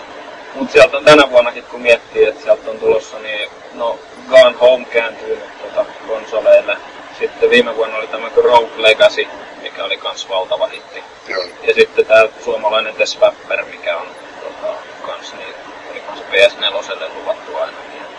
Joo, mun mielestä siinä Kickstarter oli ollut käytössä. Ei, ei näin. Mikään oikeastaan, mitä nyt mainittiin. Joo, aivan. Kautta. Et, et, mut kuitenkin niinku tulossa enemmän ja enemmän tonne konsoleille että onko se sitten just siitä, että nämä uudet konsolit on helpompia, on helpompi portata sitten tuolta PC-puolelta vai miten? Ei, niin, ei, siis sieltä on kato Sony soittaa ja sanoo, että, että tehdäänkö diili. no siis kyllä niin kuin, mä sanoisin, että näissä keisissä varmasti on se, että Devoja itse on tehnyt sen portin tai sitten ulkoistanut sen vaikka joku tyylisellä vakio-hausella. Kaikilla näillä isommilla tuottajilla on yleensä sellaisia niin kuin, muutettuja portaushauseja, jotka ne saa sitten aina halvemmalla kuin kaikki muut. Et siinä se vaan on, että paremmin enemmän ruvettu hakemaan sitä. Se on juttu devaille enemmän, että hei, miten se olisi. Mutta onko se sitten myös tapa erottua siitä, että kyllä niin yksin oikeuspelejä on vähemmän ja vähemmän, niin oli Indiassa tullut semmoinen vähän niin kuin, että kato, meillä on tällaistakin tarjolla. Joo, ehdottomasti. Ja sitten kun nähdään se, että ne on niin kuin oikeasti kaupallisiakin, että indie-pelit tuottaa. Ja sitten se, että jos molemmilla, tai sanotaan, että kolmella konsoli saralla on niin oikeasti ihan älyttömästi indiet, en mä nyt tiedä, että onko siinä vaiheessa enää tapa erottuakaan, mutta ne on pikkupelejä yleensä ja, ja hauskoja semmoisia, niin ollaan pikkuhiljaa vaan tajuttu, että ne on siistejä kokemuksia myös. No mitäs jos väitän, että, että tämän vuoden kaikki parhaat pelit tulee olemaan onko vastusta? niin. No mä ihan vähän vastustan, eräs semmonen peli, että sitä nyt ei vielä saa puhua, mutta sanotaan, että se on top kolmessa aivan varmasti. Se ei saa puhua, ai ai ai, nyt menee tästä Eikä, kyllä mä sanoisin, että esimerkiksi niin, että mun mielestä, vaikka ne on aina tehnyt sitä omaa linjaustaan, niin siellä rupeaa, se on jännä, kun siinä Donkey Kong Countrykin, niin kun sitä katsoo enemmän enemmän, niin kyllä se nykyään tuntuu ehkä India periltä tietyllä tavalla niin kuin sielultaan. Se niin paljon panostaa niihin tiettyihin samoihin asioihin, mikä mun mielestä Indin tavalla tärkeää. Line. Mutta periaatteessa Suomessahan, niin sä varmaan tiedät nykyään paremmin näistä kuin minä, mutta Neo Games ja Dicta nyt ainakin Suomessa ja pelikehittäjiä asioita ja samalla myös indie sitten vai onko mitään muuta tällaista tahoa? tahoa Joo, uh, Neo Games auttaa kaikkia ja toimii semmoisena niin kuin hubina. Uh, kiitokset KPL ja Soville siitä hienosta työstä, mitä he ovat laittaneet vuosien varrella sisään. Ja Igdonet on ehkä enemmän semmoinen niin kuin, uh, tapahtuma organisaatio, missä sitten taas indie voi löytää toisiaan paremmin tai löytää muita brändejä tai näin. Mä sanoisin, että Suomessa on sitten muutama tämmönen, sanotaan shadow organization. Eli siis kyllähän niin kuin Indian devaajat itsenään ja toisensa kanssa sitten ehkä se kaikista suurin vaikuttajavoima on kumminkin. Että siellä on tämmöisiä henkilöitä, jotka on indiaskeneen edustanut pidempään ja pystynyt auttamaan sitten hänestä niin kuin Indian startuppeja paljon. Mun mielestä Petri Purho yksinään on tehnyt jo monta vuotta niin kuin tosi, tosi tota hyvää, hyvää työtä sen indieskenen rakentamisen kannalla. Ja hän myös aika avoimesti auttaa uusia tulokkaita. Sä oot ollut kans jonkin verran myös Game Jamissa mukana, ainakin tänä vuonna. Joo, en, en osaa koodata tätä arttia, mutta aina mä ilmestyn sinne. Onko muilla mitään, oletteko ollut ikinä missään Game Jamissa tai on kiinnostusta kenties joskus mennä? Pieni kynnys niin kuin osallistumiseen on kyllä niinku havaittavissa. Tota, kävin mä viime vuonna tuolla Finnish Games Jamin Tampereen miitin tässä niinku ennakkotapahtumassa piipahtamassa. Ja nyt varmaan että ehkä seuraavalla kerralla, kun toi pidetään, niin täytyy sitten käydä jonkinnäköistä jutun juurta kattelemassa tai yleensä vaan haistelemassa tunnelmaa. Et, et, kyllä toi niinku kiinnostaa tapahtumana hirveästi, että, et mitä ne saa aikaiseksi. Niin, ja Game Jamista tulee mun mielestä semmosia oikeesti hienoja indie-hittejä sitten joku fucking, mikä tää on Surgeon Simulator, aina alun perin Game Jam-peli ja, ja, ja, ja siis tosi friikkejä peli, niin joku Johan Sebastian Joust on kanssa mun mielestä alun perin tullut. Tämä pikaiset kokeilun niin Wheel of Time tai joku sen tyyppinen peli, joka olisiko ollut vuosi sitten tuli. Jossa vaan niin idealeista kiertää palloa ympäri. Ja sitten niin kuin asiat muuttuu ja aikausi muuttuu siinä samalla. Välillä vähän takapakkia vähän kyllä eteenpäin. Et siis just sellaista, mitä tosi harvassa paikassa olisi mahdollista nähdä. Niin tuolta kun ne, mitä 72 tuntia vääntää siinä, niin, niin, niin siellä voi tulla niin kuin ihan kosmisia ajatuksia. Ja toi on, toi on niinku, sanotaan näin, Intian skenelle ja, ja devaille yleensäkin niinku ehkä paras tapa harjoitella, koska silloin kun sulla on se tietty aikamäärä siinä, sun on pakko sitä sun scopea katsoa sitä realistisesti. Saaks me tehtyä oikeasti kahdessa päivässä joku peli? Ja, ja mitä se niinku vaatii, niin se, se on niinku, se on treeniä, se on parasta treeniä, mitä löytyy. Itse asiassa äh, Flamberin Rami, joka Ridiculous Fishingista tunnetaan, niin he, heillä on tämmöistä Game of Week äh, toimintaa nyt kannustettu paljon. Tähän yksi viikko, yksi peli ja katsotaan tuleeko niitä. Tuleeko kannattaa porukka silleen niin valmiiden ideoiden kanssa sitä vastenpäätä, mikä toteutetaan? Vai onko toi vähän sellainen niin kuin, vähän niin kuin vivisa, että tuosta huijaamista ei vaan saa tehdä, että se on niin kuin Tota- niin veksittua kuin vaan voi olla. Tää Global Game Jam, missä siis Finnish Game Jam on siis yksi Joo. sektori vaan sitä, niin äh, siinä aina joka vuosi aika, aika salaisesti, äh, siis se on niin hyvin varjeltu tavallaan niin salaisuus se, se teema, mikä sitten jostain kirjekuoresta jossain äh, avataan. Ja ensimmäiset totta kai sitten se menee kato näiden niin kuin aikavyöhykkeiden mukaan vielä. Eli kun Uudessa Seelannissa aloitetaan sen, niin sitten kukaan ei saa twiittaa siitä ennen kuin havailaisetkin ovat kuulleet sen sitten tiedätkö, tuntien jälkeen. Eli mun mielestä se on ihan mielenkiintoinen, että siinä oikeasti tota, pidetään pi- piilossa se, että kaikki joutuu oikeasti tekemään siitä heti samasta hetkestä sitten, että ei, ei voi valmistella mitään oikeastaan sitä enemmän. Aina, ainahan ideoita voi olla, mutta se on vaan, miten sä sitten tuot sen, sen teeman ympärille. maailmalla sitten taas toisaalta niin on ne, ehkä Suomesta puuttuu tämmönen niin kuin festivaalikulttuuri tai en, en ainakaan kuullut, että olisi tämmöisiä. No nyt ruvetaan järkkäämään. Niin, niin, totta kai. Mutta maailmallahan nyt on Independent Video Festival, mistä on ponnistanut isoja nimiä, tai no isoja nimiä, mutta ehkä semmoiset suuremmat menestyjät viime vuosilta. Ja sitten on Indicadia ja myös tämä PAX-tapahtuma, mikä tällä hetkelläkin oli, tai viime viikolla oli tuossa Bostonissa, niin näähän on hyvin tämmöisiä indie, indie-keskeisiä. Ootko ikinä Joo. käynyt tai ootko ollut osana tämmöistä? On käynyt ja dikkailen ihan älyttömästi äh, Indicateista. Paksi nyt on vähän ehkä, se on tosi indinenkin. Äh, kerran käynyt Pax Primeissa, sitten joskus ollut näissä muissa Indicate-hommissa mukana.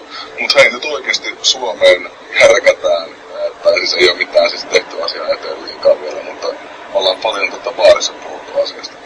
Eli tota, Alpo Oksaharju, joka on tästä Reset pelistä, jotka teki myös Indiegogo Kickstarter-tyylisen kampanjan just tuossa pari kuukautta taaksepäin, niin hänen kanssa alun perin lähti idea ja Purholla on ollut idea jo pitkään asiasta.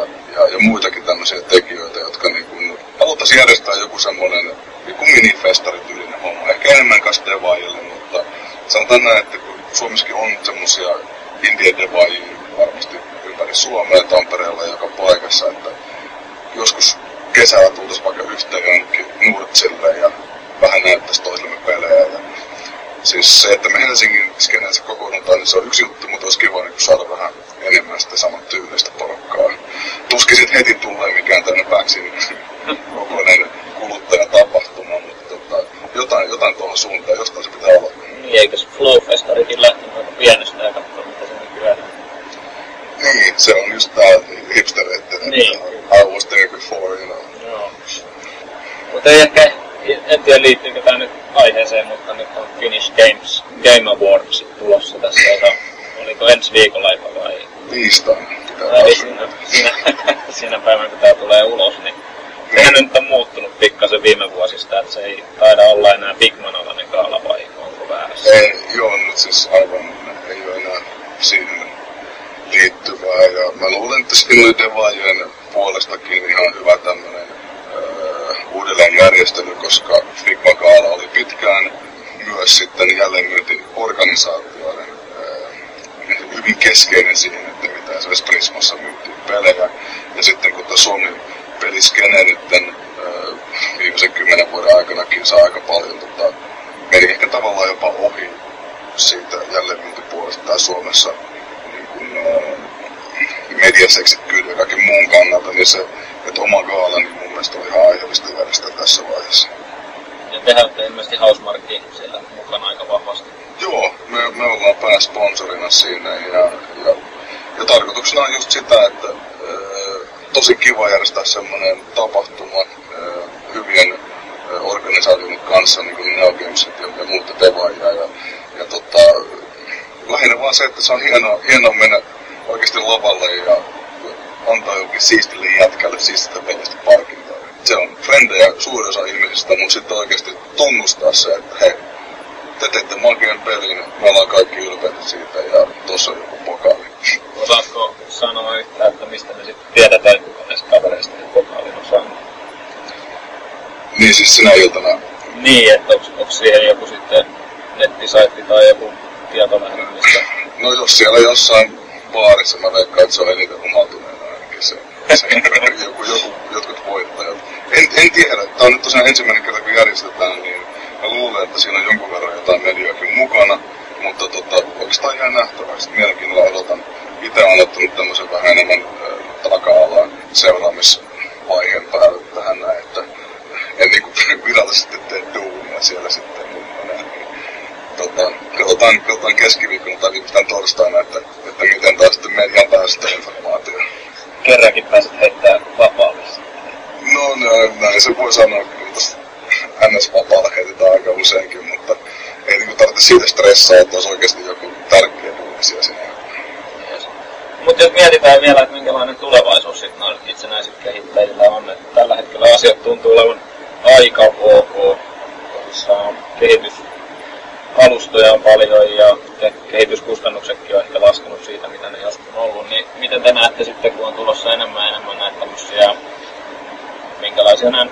14 tai koti, tämmöisiä P, pc ehkä, mutta Jyrilläkin löytyy tää legendaarinen Oija, mikä keräs Kickstarterin kautta Oija.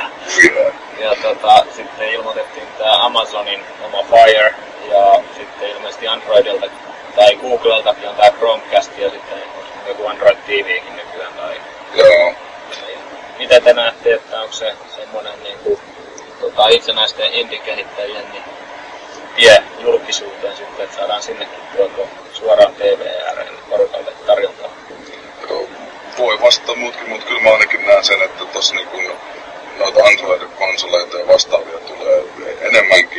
se vaan meinaa, että mobiilipuoli ja konsolipuoli se raja tulee hälvenemään pikkuhiljaa.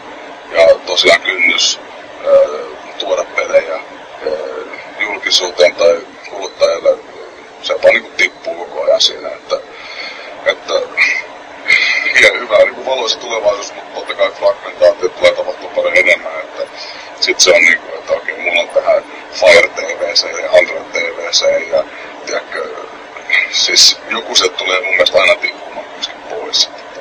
Ei, ei, ei voi olla konsolimarkkinoillakaan nyt oikeastaan enempää kuin kolme. Meinasko Jyri pistää noin kaikki samaan telkkariin?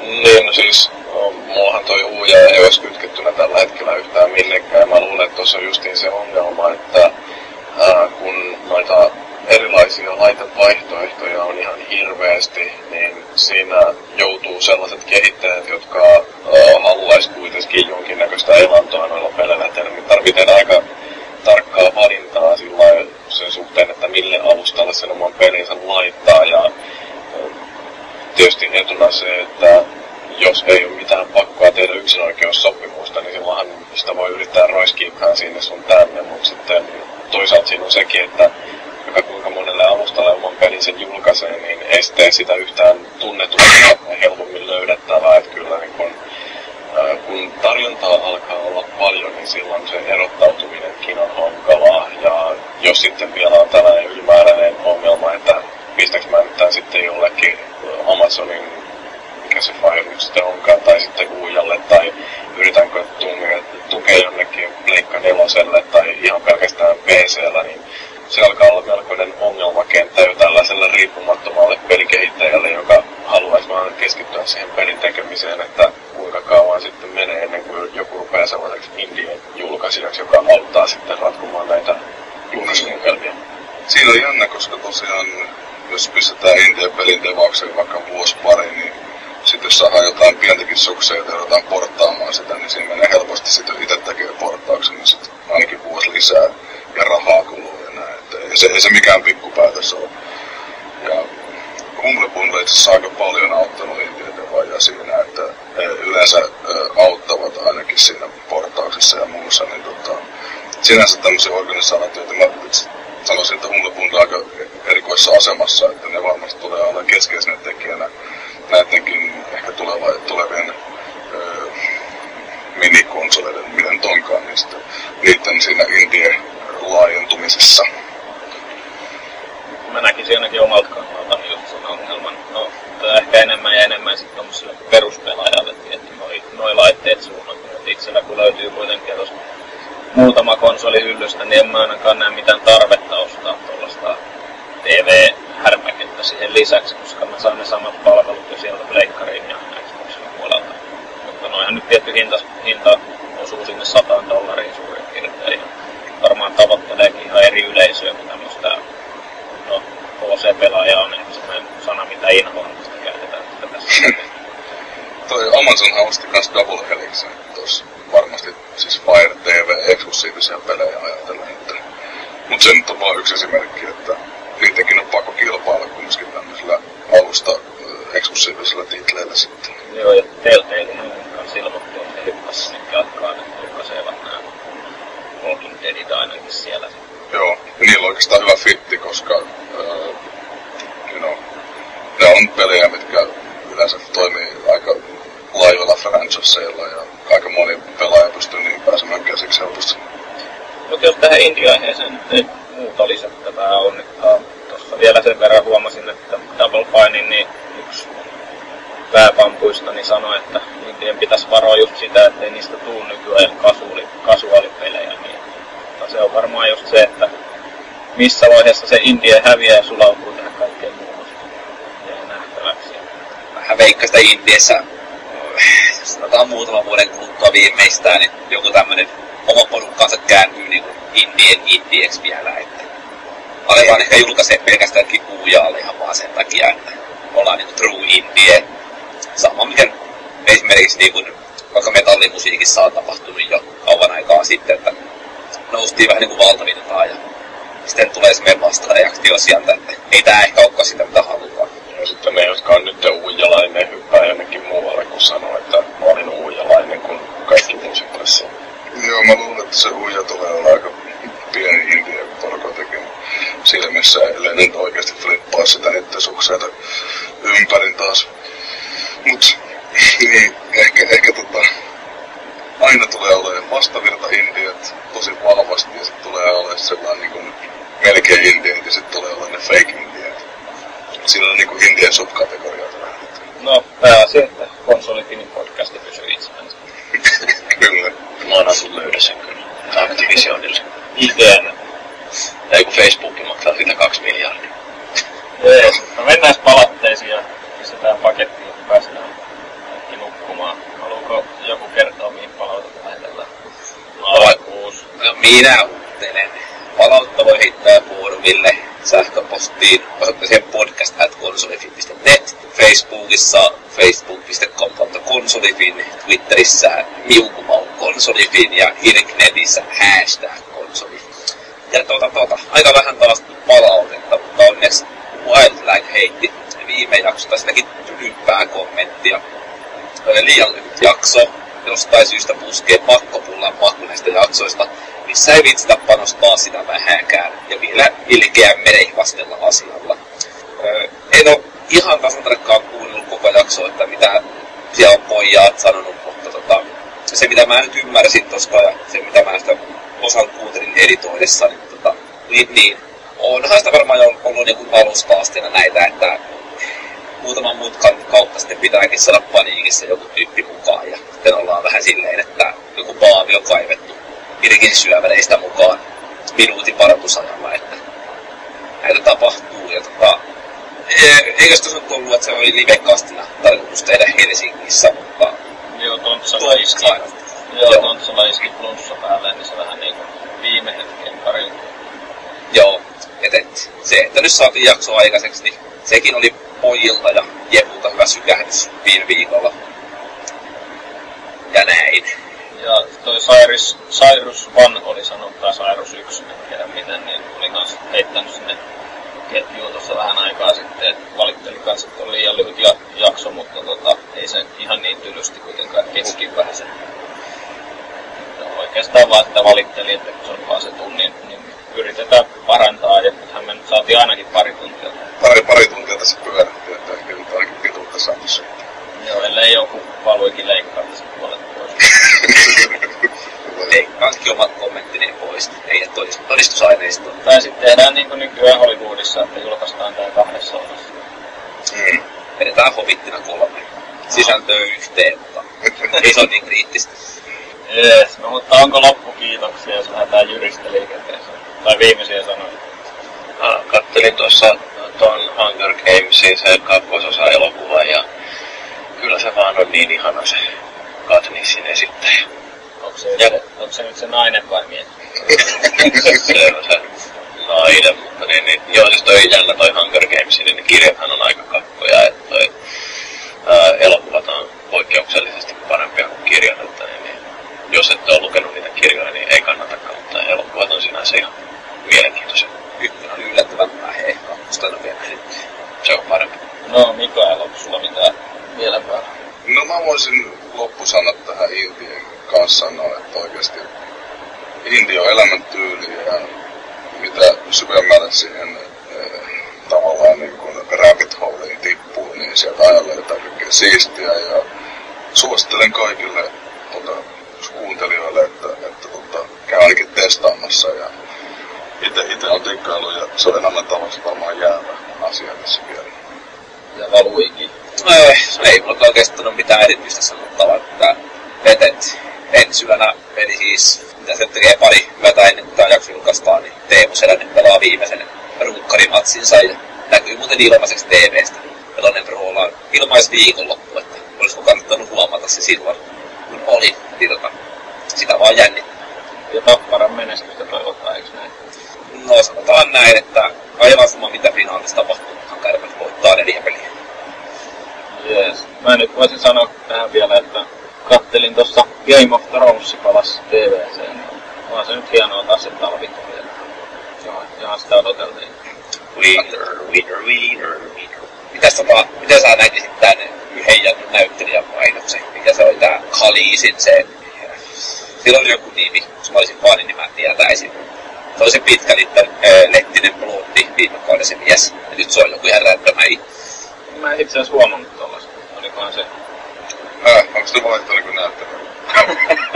Joo, se... Mikä hemmettinen nimi nyt oli? Joo, sen ilmeisesti se lohikärmen naisen Joo, se kakkoskauden lopussa, ei kun hetki, onko se kolmas vai neljäs? Neljäs on. Joo, niin kolmasen lopussa tuli tää, joka tuli semmonen avara paita päällä oleva liedon näköinen äijä. Niin, niin, niin se näyttelijä maistuu. No mut silloin kun on 150 hahmoa, niin oikeastaan ei edes haittaa.